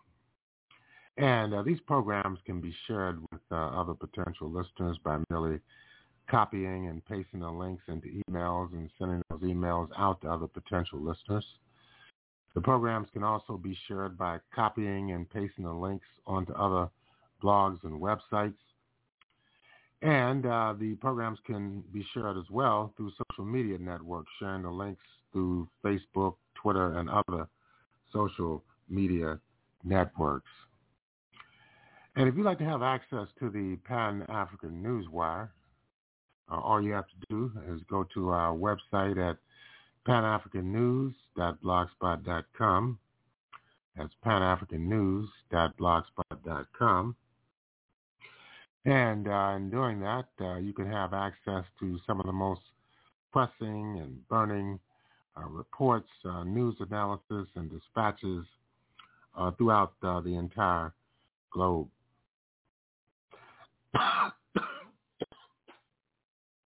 and the um, just last week,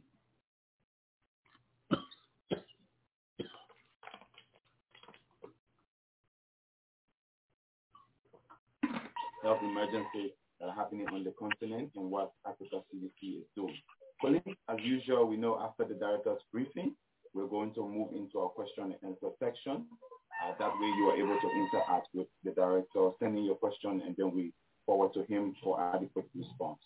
Uh, to do that, as usual, the channels. We have three. One is the Zoom channel, two main methods there. You use the Q&A, write in your questions, of course, with the name and, of course, your institution that you represent.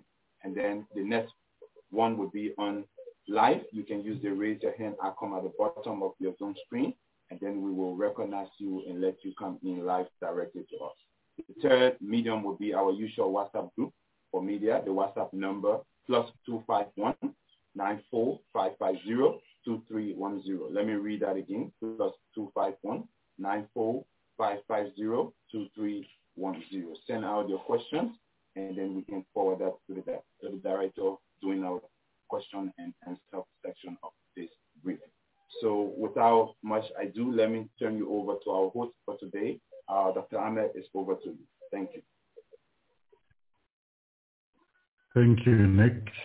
And um, good morning, good afternoon, good evening, wherever you're joining us from. Welcome to the second uh, briefing of uh, 2023 from uh, the Secretariat of uh, the Africa CDC here in uh, Addis Ababa. Um, we've begun the year in um, uh, a double-edged way. We have very good news, but also we have challenges that are coming in right at the beginning uh, of the year.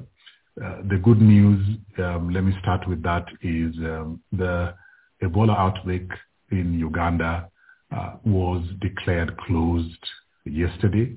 We counted uh, until the midnight of January the 10th, and yesterday, January the 11th, 2023, that particular outbreak of uh, the Sudan type has been declared closed. So we began the year um, on a very uh, good note by uh, declaring that particular outbreak closed. That outbreak, as um, was discussed yesterday during the uh, the closure event, has several characteristics that I would like for us to take away um, and appreciate the changes that are happening on the continent of Africa.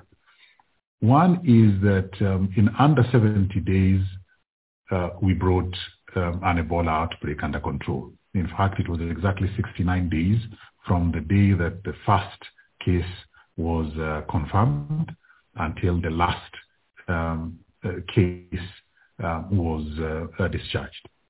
In this way, we uh, are seeing a very good trend where our systems on the continent are um, responding effectively um, to an outbreak that has the capacity Uh, to disrupt uh, socioeconomic activities like Ebola, particularly the Sudan type, where we don't have uh, any rapid tests and we don't have any vaccine yet.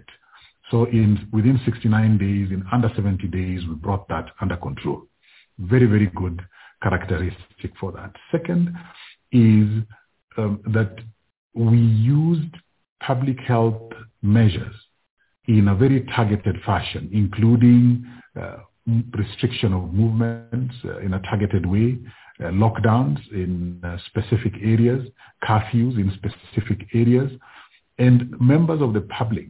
In the beginning, it was a challenge, but as soon as they understood why this was being done, they came on board and have been the biggest asset to the speed with which this particular outbreak has been brought under control.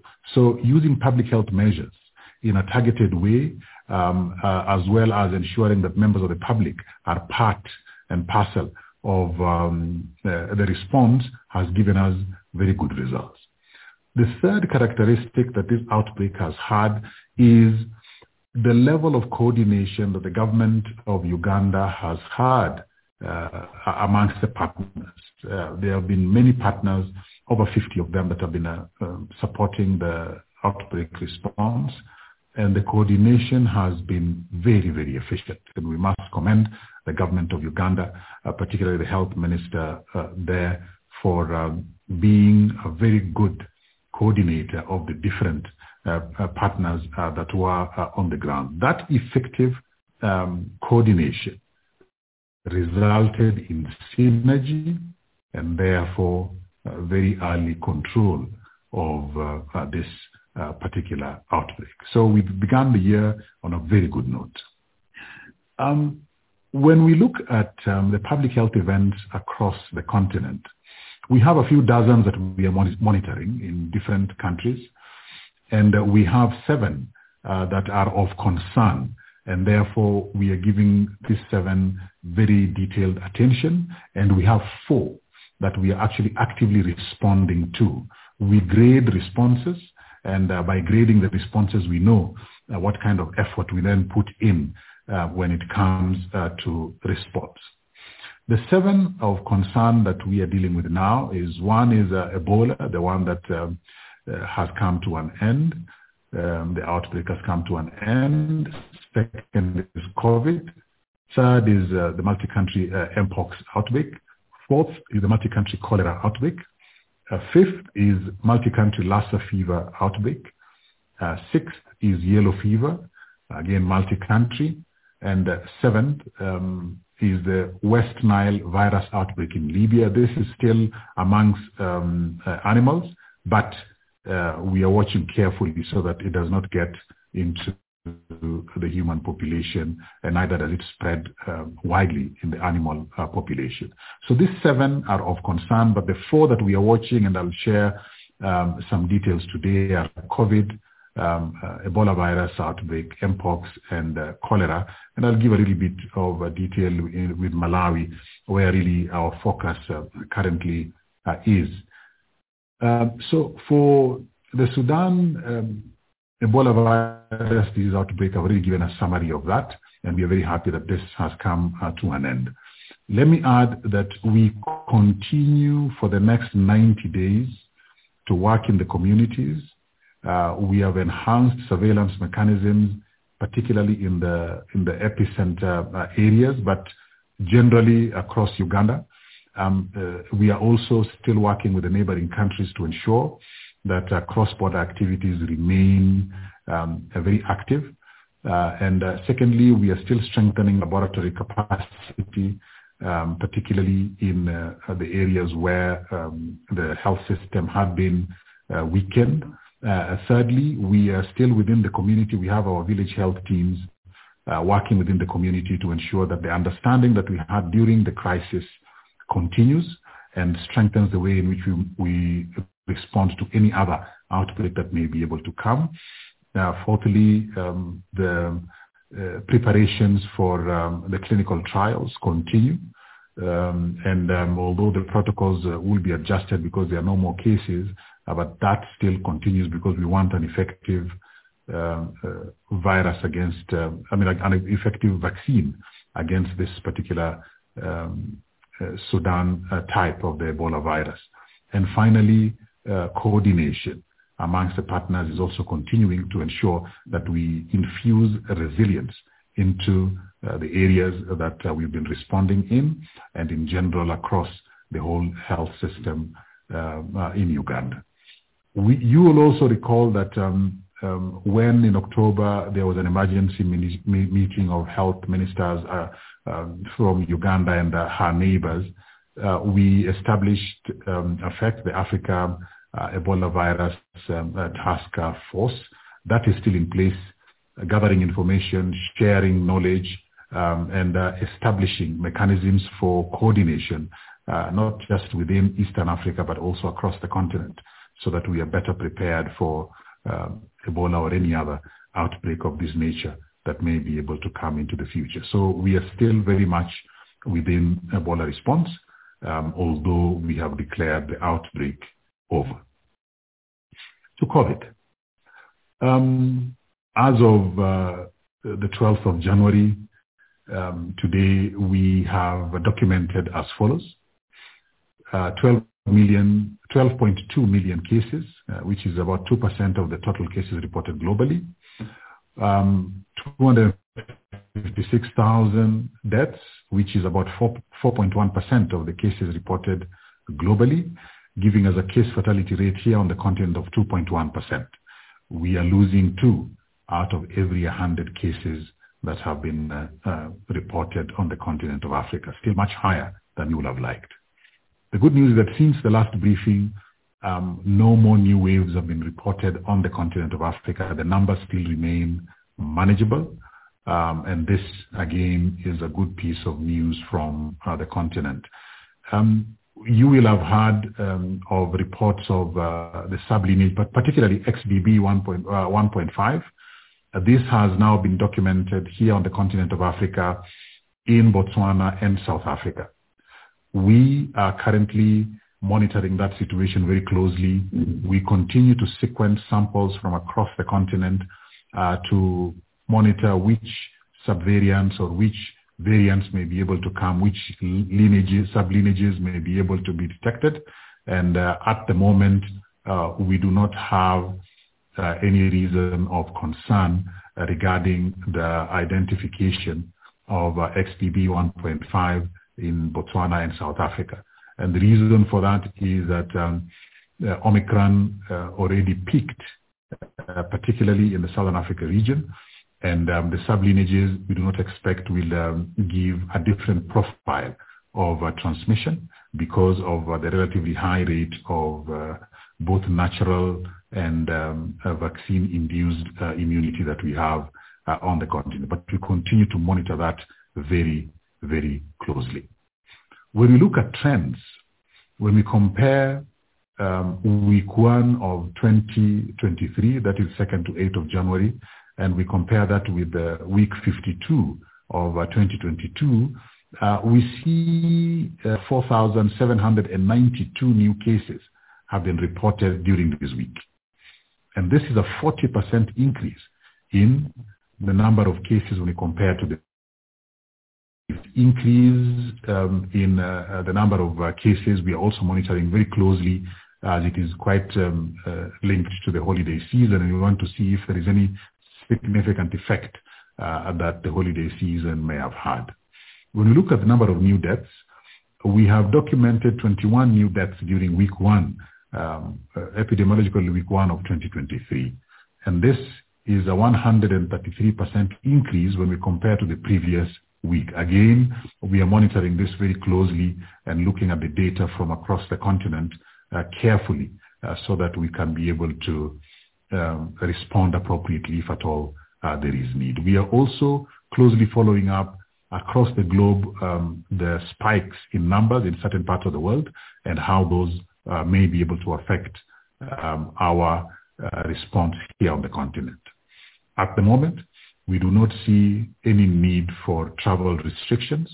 Um, they will not be effective at this stage of the pandemic, and we are encouraging our member states to continue monitoring uh, through targeted testing um, and, of course, uh, vaccination. Uh, but for uh, travel, um, we do not uh, recommend uh, any travel restrictions. When we look at the four-week trend and that is the last three weeks of uh, 2023 compared up to the first uh, week of 2023, we see that there has been an overall average increase by 6% in the number of new cases across the continent. So the, the trend we are seeing in the weekly trend analysis and the trend we are seeing in the four-week trend analysis uh, tells us that we need to be more watchful, um, uh, monitoring where uh, these numbers are increasing. When you look at the number of deaths over the four-week period, we are also seeing a 4% increase. And um, uh, this, again, uh, tells us that um, um, although there is uh, there are changes in the numbers, um, it is still not yet at a scale uh, that will be different uh, from what we've been doing for the last almost three months. These observations in the number of new cases and also in the number of uh, deaths reported over the last four weeks um, uh, has, has resulted in our advice and recommendation to our member states um, to continue with the vaccination campaign against COVID-19.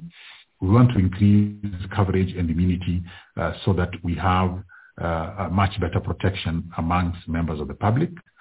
Secondly, we are encouraging increased testing so that the true burden of uh, uh, disease can be able to be known. Um, uh, and um, we are also encouraging g- uh, genomic surveillance so that we can be able to monitor uh, any variants, subvariants, sublineages uh, that may be able to come. Surveillance needs to start not just at the community level, but also at the health facility level, so that anybody presenting with um, any influenza-like illness um, can be given an opportunity uh, to check if at all uh, it will be uh, COVID related. We are also encouraging our member states to report to Africa CDC in a timely manner that will allow us to be able to know the number of new cases, the number of new deaths, any recoveries, vaccination status, tests that are being done, um, and um, any support that may be required to our health workers who are in the front line. So this is the advice that we're giving our member states uh, at this stage. Vaccination continues on the continent. And to date, we have received 1.076 billion COVID-19 vaccines uh, doses on the continent, and we have administered um, just over 882 million, which is about 82% of the total supply that we have received. Coverage, it continues to improve. Um, when we look at our target population of 12 years and above, we have now done about 43% uh, of this target population, meaning about 400 million people have been fully vaccinated on the continent. This means that uh, almost 4 million additional um, uh, people have been vaccinated since the last briefing that we had. The scale is good, and we are encouraging our member states to pick up as we get into the new year. Boosters are also being um, administered, and um, to date we have 3.26% coverage for booster doses, which is about 44 million people having been uh, boosted with a third or a fourth dose uh, in um, uh, at least of 42 member states who are reporting the booster numbers that they are giving. When we look at our target population of 12 years and above. 14 member states have now uh, reached the 70% uh, target for this eligible population, and we are working with others to be able to reach and surpass um, this particular target. It's very important that we reach this target because um, we don't want any uh, variant, subvariant, or sublineage to disrupt the good work that has already been done uh, on the continent. So we, con- we recommend not just getting the vaccine, but also uh, getting a booster for those uh, who are eligible. Specifically, for our SLL um, program, the Saving Lives and Livelihoods uh, uh, initiative, um, we have so far um, 18 uh, African member states who have begun implementation. And these 18 continue to um, expand the reach of um, uh, uh, vaccination within the population. Um, and in fact, about 182,000 vaccine doses have been administered this last week, um, giving us a total of about 10.8 million doses administered by the program from the beginning of the campaign.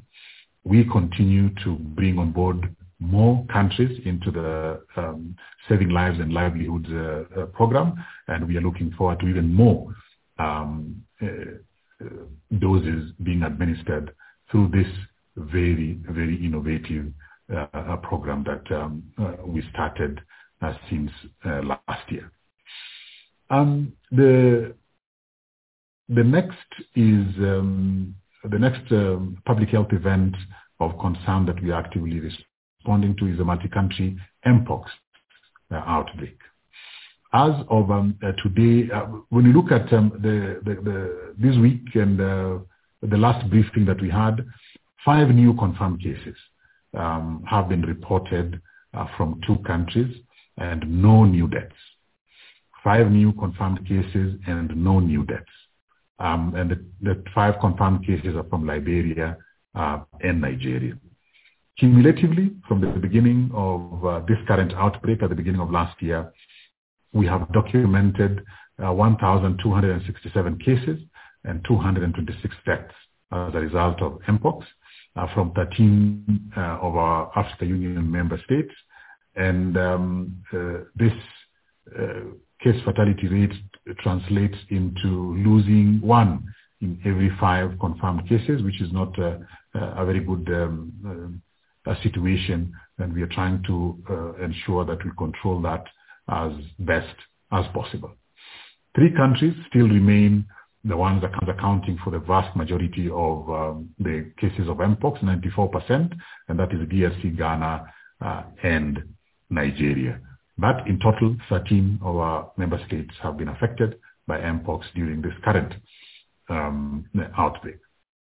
As Africa CDC, we have been providing key support to all the member states, particularly the ones that are affected in a big way, um, apart from uh, risk communication and community engagement. Uh, we are providing laboratory support, including uh, relevant test kits. Uh, we are providing capacity building for all uh, health workers involved in um, uh, the mpox response, and we are also we have also secured um, vaccines that we're in the process of ensuring um, regulatory approvals before we can be able to deploy them in the high-risk countries amongst the high-risk populations. finally, for um, the um, public health events of concern that we are actively responding to is the multi-country cholera outbreak. Since the last briefing, 4,032 new cases um, have been documented and uh, 393 uh, new deaths uh, have also uh, been documented as a result of cholera from uh, four countries, and that is Burundi, Cameroon, Malawi, and Mozambique.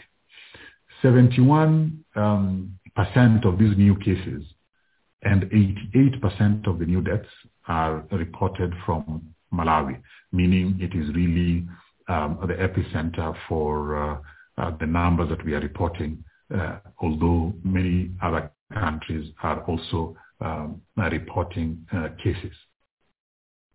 Now, when we look from the beginning of this current outbreak, we have reported um, over 102,000 uh, cases and uh, over uh, 2,000 deaths from 14 uh, of our Africa Union member states. This uh, case fatality rate of, uh, means that we are losing two out of every 10 cholera cases, and this is a situation that we really need to change quite rapidly. Um, when we look at the totality of cases, Cameroon, DRC, Malawi, Nigeria, and Somalia account for over 90% of the cases, um, although um, many other countries are um, reporting smaller numbers of cholera. It is the season because there's rain and flooding in many parts of the continent, and so uh, we are um, supporting these member states to ensure that keep the numbers low um, as we uh, establish a better uh, public health environment in terms of sanitation, water, etc., um, at uh, country level. Now, we want to focus a little on Malawi. Since the declaration of um, a public health um, emergency uh, uh, due to cholera by His Excellency the President of Malawi on the 5th of December, we have been providing support and working with the, uh, the government of Malawi uh, to address the most critical needs. Most of the districts the, uh, in the country have been uh, reporting cases, and this means that um, the response is therefore country-wide. You will recall that this started in the context of Tropical Storm Ana and Cyclone Gombe and has continued um, uh, to spread uh, amongst uh, the population. Um, access to uh, basic water and um, uh, basic sanitation is key uh, to our response, even though we continue to treat those who have been affected. To date, 14 member states on the continent are reporting uh, cholera at different uh, levels. But when you look at Malawi, um, the numbers are uh, high and um, a very large part of the country is also affected. We as Africa CDC are deploying an emergency team starting from today um, to provide the much needed coordination and expert support that Malawi uh, uh, requires. We want to be able to um, uh, monitor the environmental um, sources and consequences. We want to ensure that um, all uh, water sources that are being um, uh, utilized in the communities um, have been uh, um, quality assessment has been done. Uh, we want a stronger surveillance uh, system in place so that we can pick out the hotspots, address those quickly as we continue to engage with the community in, a, in an effective way. We want to ensure, we are also supporting community health workers, being there to provide information, and show the communities how we can be able to prevent this uh, rapidly. And we are also working with the government to ensure that water, hygiene, and sanitation commodities are in place wherever it is that they may be needed. So the situation in Malawi is special when it comes to cholera, and Africa CDC have uh, uh, deployed on the request of the, gov- of the government there uh, so that we can support their uh, response uh, activities. Finally, is um, uh, some few reflections as we go into the new year. No specific announcements for today, but there's some reflections that we have is that Africa, when we look at um, the experiences that we've had over the last, especially one year, since the beginning of 2022, we have continued to share the successes and what we did to make it successful. And uh, we are very glad to see that um, uh, other parts of the world, countries from other parts of the world, institutions from other parts of the world are actually reaching out uh, to uh, learn from uh, our challenges so that they too can be able to be better prepared uh, going uh, into the future. For 2023, um, I would like to add that um, the continent, our member states, Africa CDC, African Union, our regional economic blocs, we are preparing for um, uh, the negotiations for the pandemics uh, treaty. Um, we are also ensuring that um, as we uh, go through the process of review of the IHR uh, 2005, uh, the African voice, the African experience, the African positions have been well captured in both these uh, very important global level documents. So thank you for your attention for today. And Nick, back to you.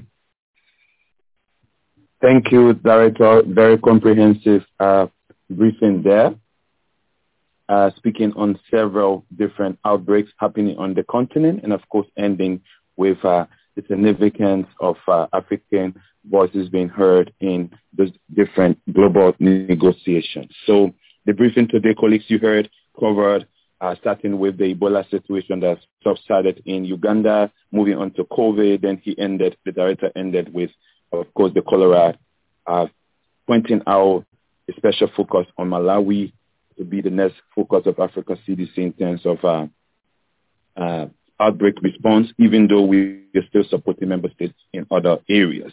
So colleagues, once again, let me repeat uh, our, our mood uh, for sending in our questions as we are now uh, transition into the question and answer section of this briefing. Uh, as usual, we will use the the raise hand icon on the Zoom screen just at the bottom. You will see the raise hand icon. Just use that, and and we can you can come to us live. As a matter of fact, we already have two of our colleagues who have raised their hands. Uh, that is Paul at the Adepoju and another colleague. We're going to come to you shortly, and then you can also use make use of the question and answer section of the Zoom screen as well. And lastly, you can use our usual WhatsApp number plus two five one nine four 550-2310. As I navigate through the different meets here, I see that our colleague Sarah Jerving has also come through on the WhatsApp. So colleagues, we're going to just jump quickly into the question and answer section. Let's start. Let's do justice to the colleagues who have raised their hand earlier.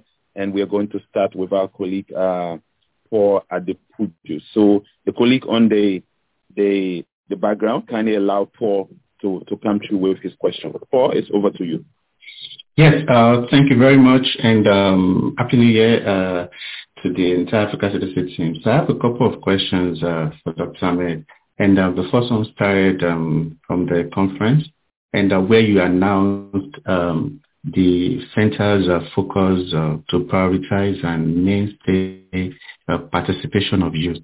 So from an infectious disease control perspective, um, what do you think and how do you think um, bringing focus on youth uh, as strategy uh, for infectious disease, um, how do you think that is going to play out and um, what do you think would be uh, a top priority to focus on such that uh, the youth, African youth, uh, play more active roles in infectious disease control and uh, strategies that put them into consideration are actually deployed.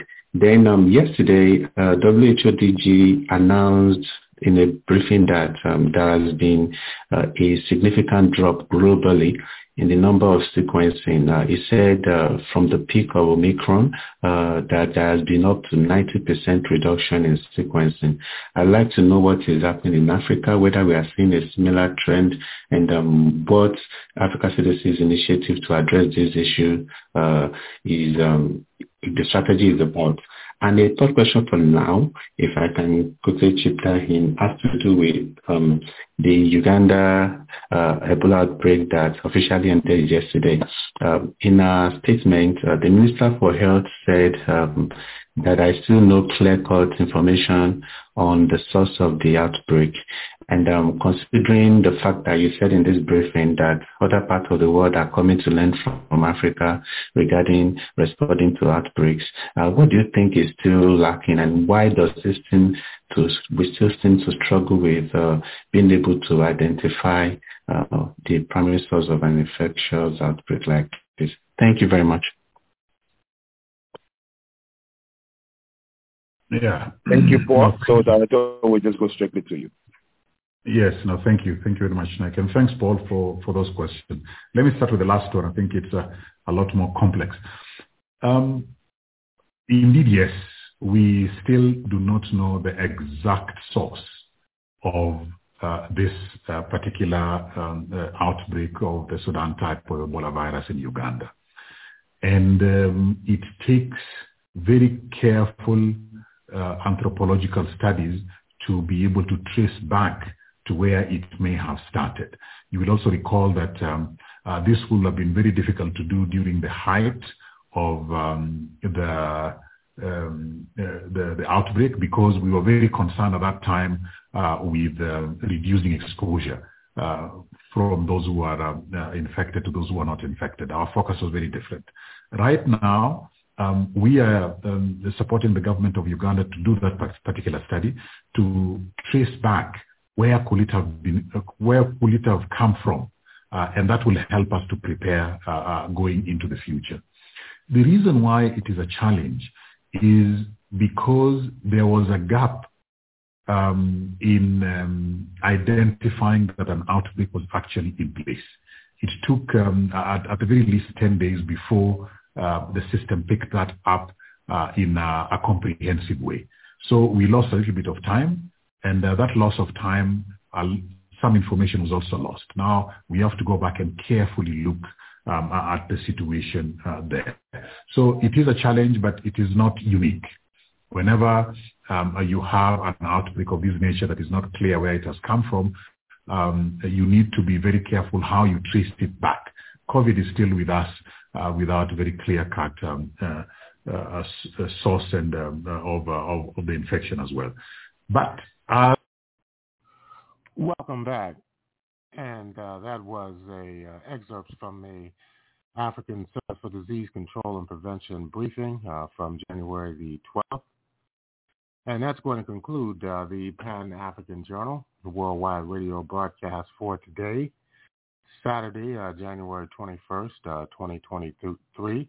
We've been broadcasting live uh, from our studios in uh, downtown Detroit. We'd like to thank all of our listeners for tuning in. If you'd like to have access to the program, just go to the Pan-African Radio Network at blogtalkradio.com forward slash Pan-African Journal. That's blogtalkradio.com forward slash uh, Pan-African Journal. And if you'd like to read the Pan-African Newswire so you can stay abreast of the pressing and burning issues of the day, uh, just go uh, to uh, the website at panafricannews.blogspot.com. That's panafricannews.blogspot.com. We'll close out our program uh, for today uh, with the music of the Detroit uh, jazz guitarist uh, Kenny Burrell. This is from a 1963 album entitled Freedom. This is Abayomi Azikiwe signing off and have a beautiful week. Thank you.